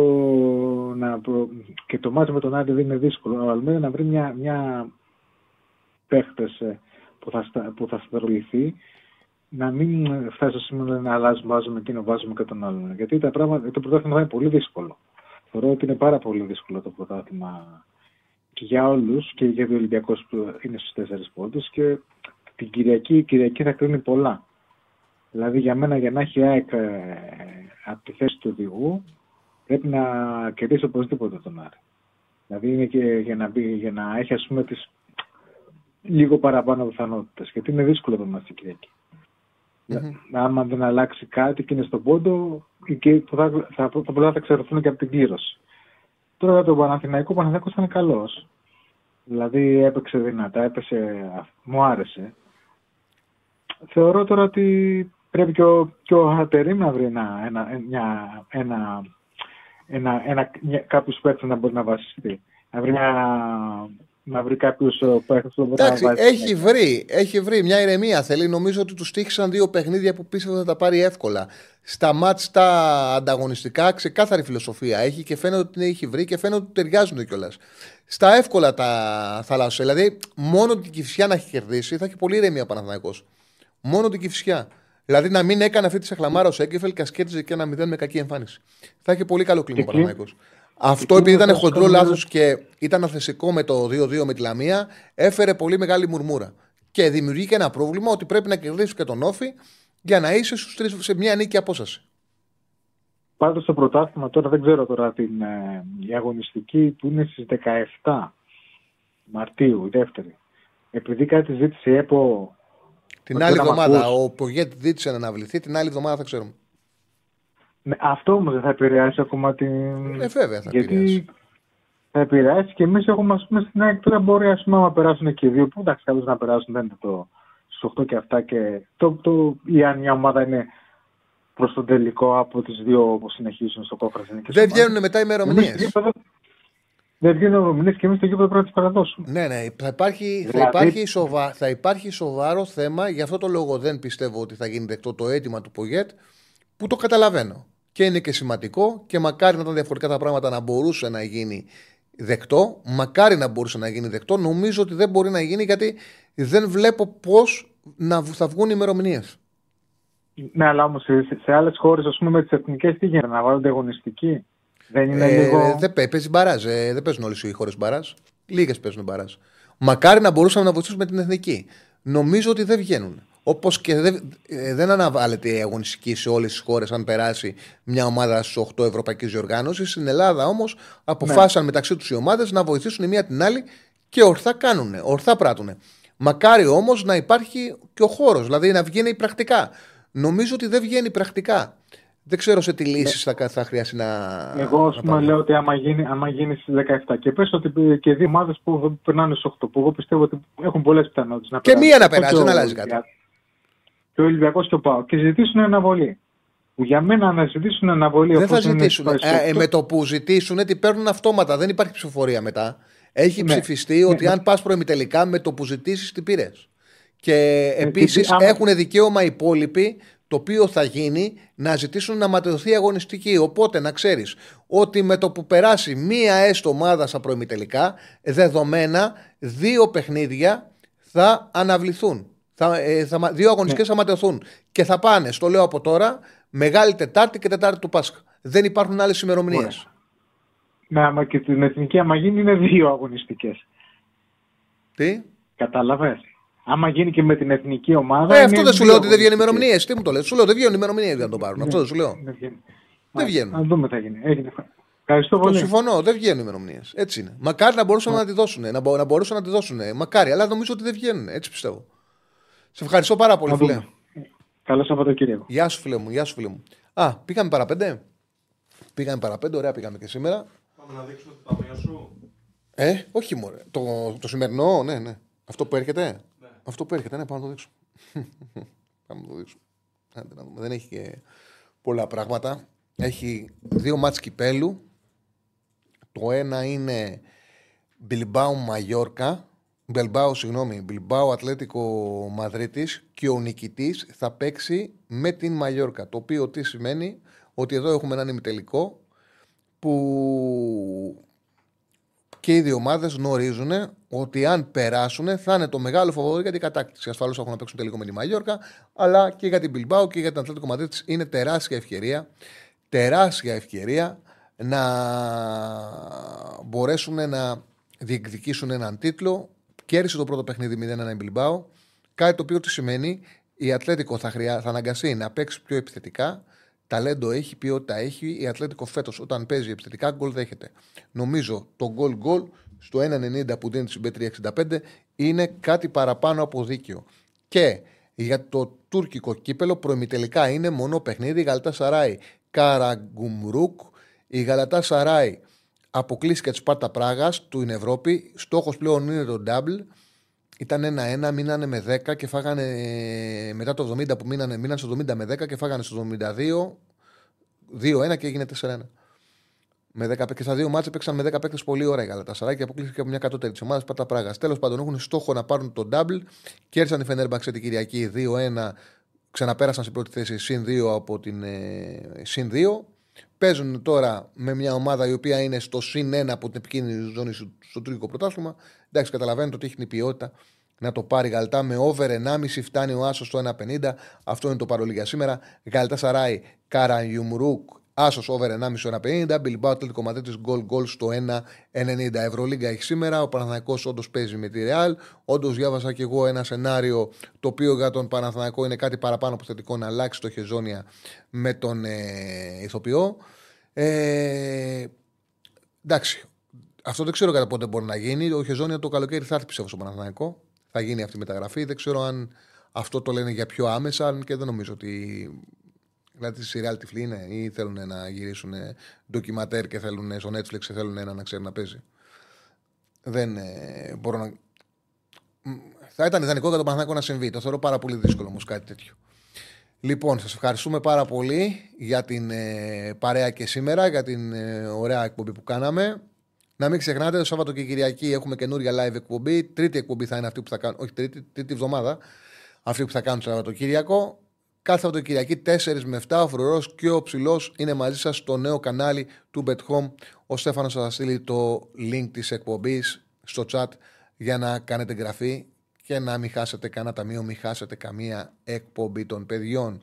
Ακολουθεί 7 η ώρα, δεν βγαίνει ο Ραγκάτσι σήμερα; Ακολουθεί ο Ράγκα, Ραγκάτσι, Ράγκα και ο Τικάτσι. Χαιρετισμούς στα παιδιά Θεσσαλονίκη.